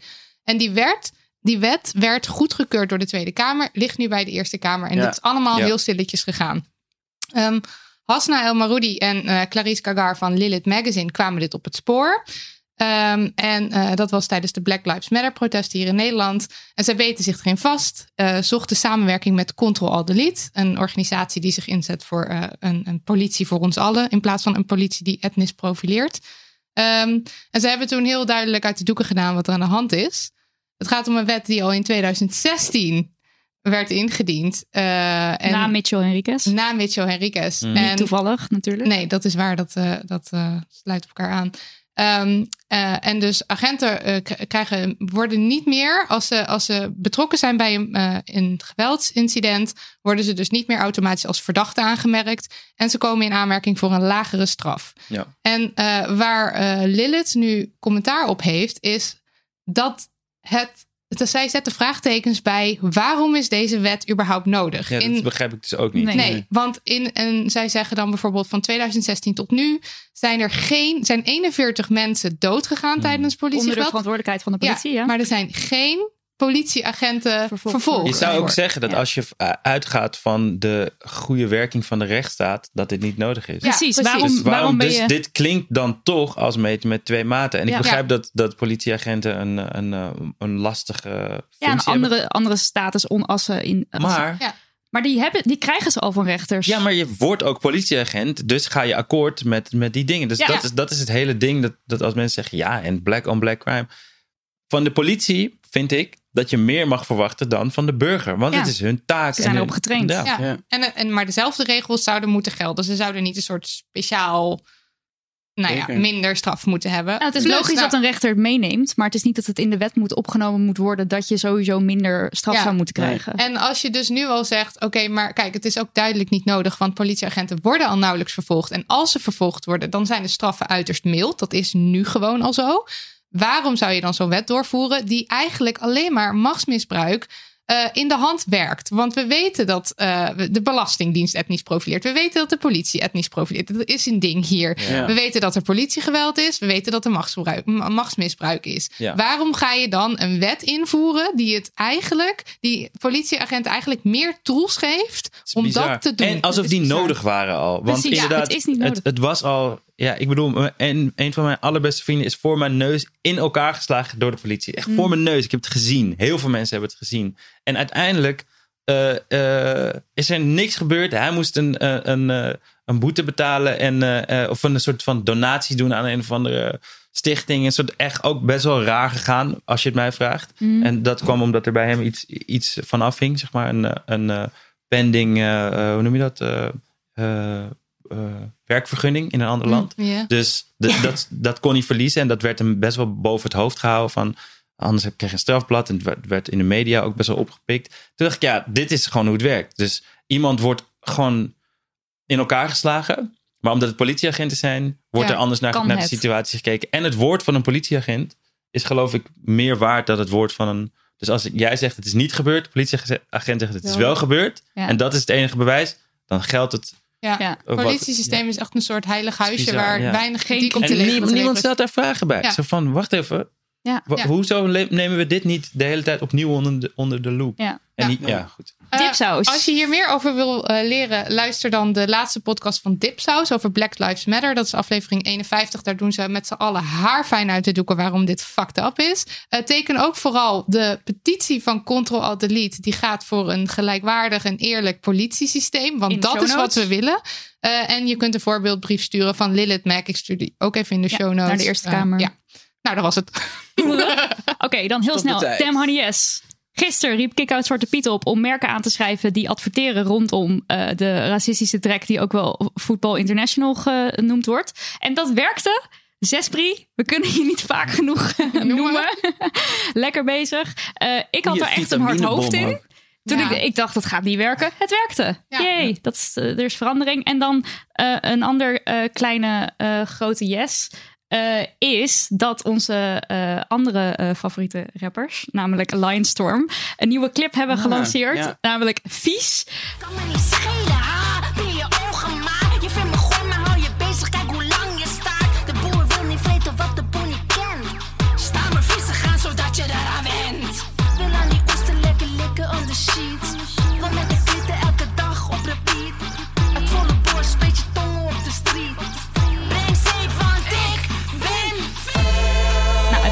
het nummer en de clip zijn een ode aan ongefilterde, ongecensureerde vrouwen met een X. En een reactie op iedereen die mensen op deze manier vervelend vindt of zich erdoor getriggerd voelt. Het is een anthem voor vrouwen en queer mensen om hun anders zijn te omarmen en, in, eh, en daar kracht uit te halen. Eh, ik eh love het. En er zitten ook weer allemaal toffe mensen in de clip. Uh, Noah Struik, Devika Partiman, eh Siu Yang Zhao, Hanna van Vliet, Tatjana Almouli, wie niet. Het Of is iedereen. geweldig, dus Ja. ga het kijken. Dit was aflevering 45. Pepijn, Jozef, bedankt dat jullie het zo lang volhielden met ons. Ja, bedankt aan alle mensen die we hebben geholpen met het transcriberen van aflevering 44. Special shout-out naar Wies, Rut en Astrid die er echt heel veel tijd in hebben gestoken. Dank jullie wel. Bedankt Daniel van de Poppen voor je edit skills. En dank Lucas de Gier voor de nieuwe jingles. Oh my goddy, wat een genot voor de oortjes. En Lisbeth Smit, thanks for being onze website meid. En jij bedankt, luisteraar. We houden van je. Je kunt ons post sturen via info.damhoney.nl. Vinden we leuk. Gun ons een haalmoes, geef geld. Dat kan via petje.af slash damhoney. Of laat ergens op het internet een recensie achter. Of niet, zelf weten. Doei ballies. Dag. Dag.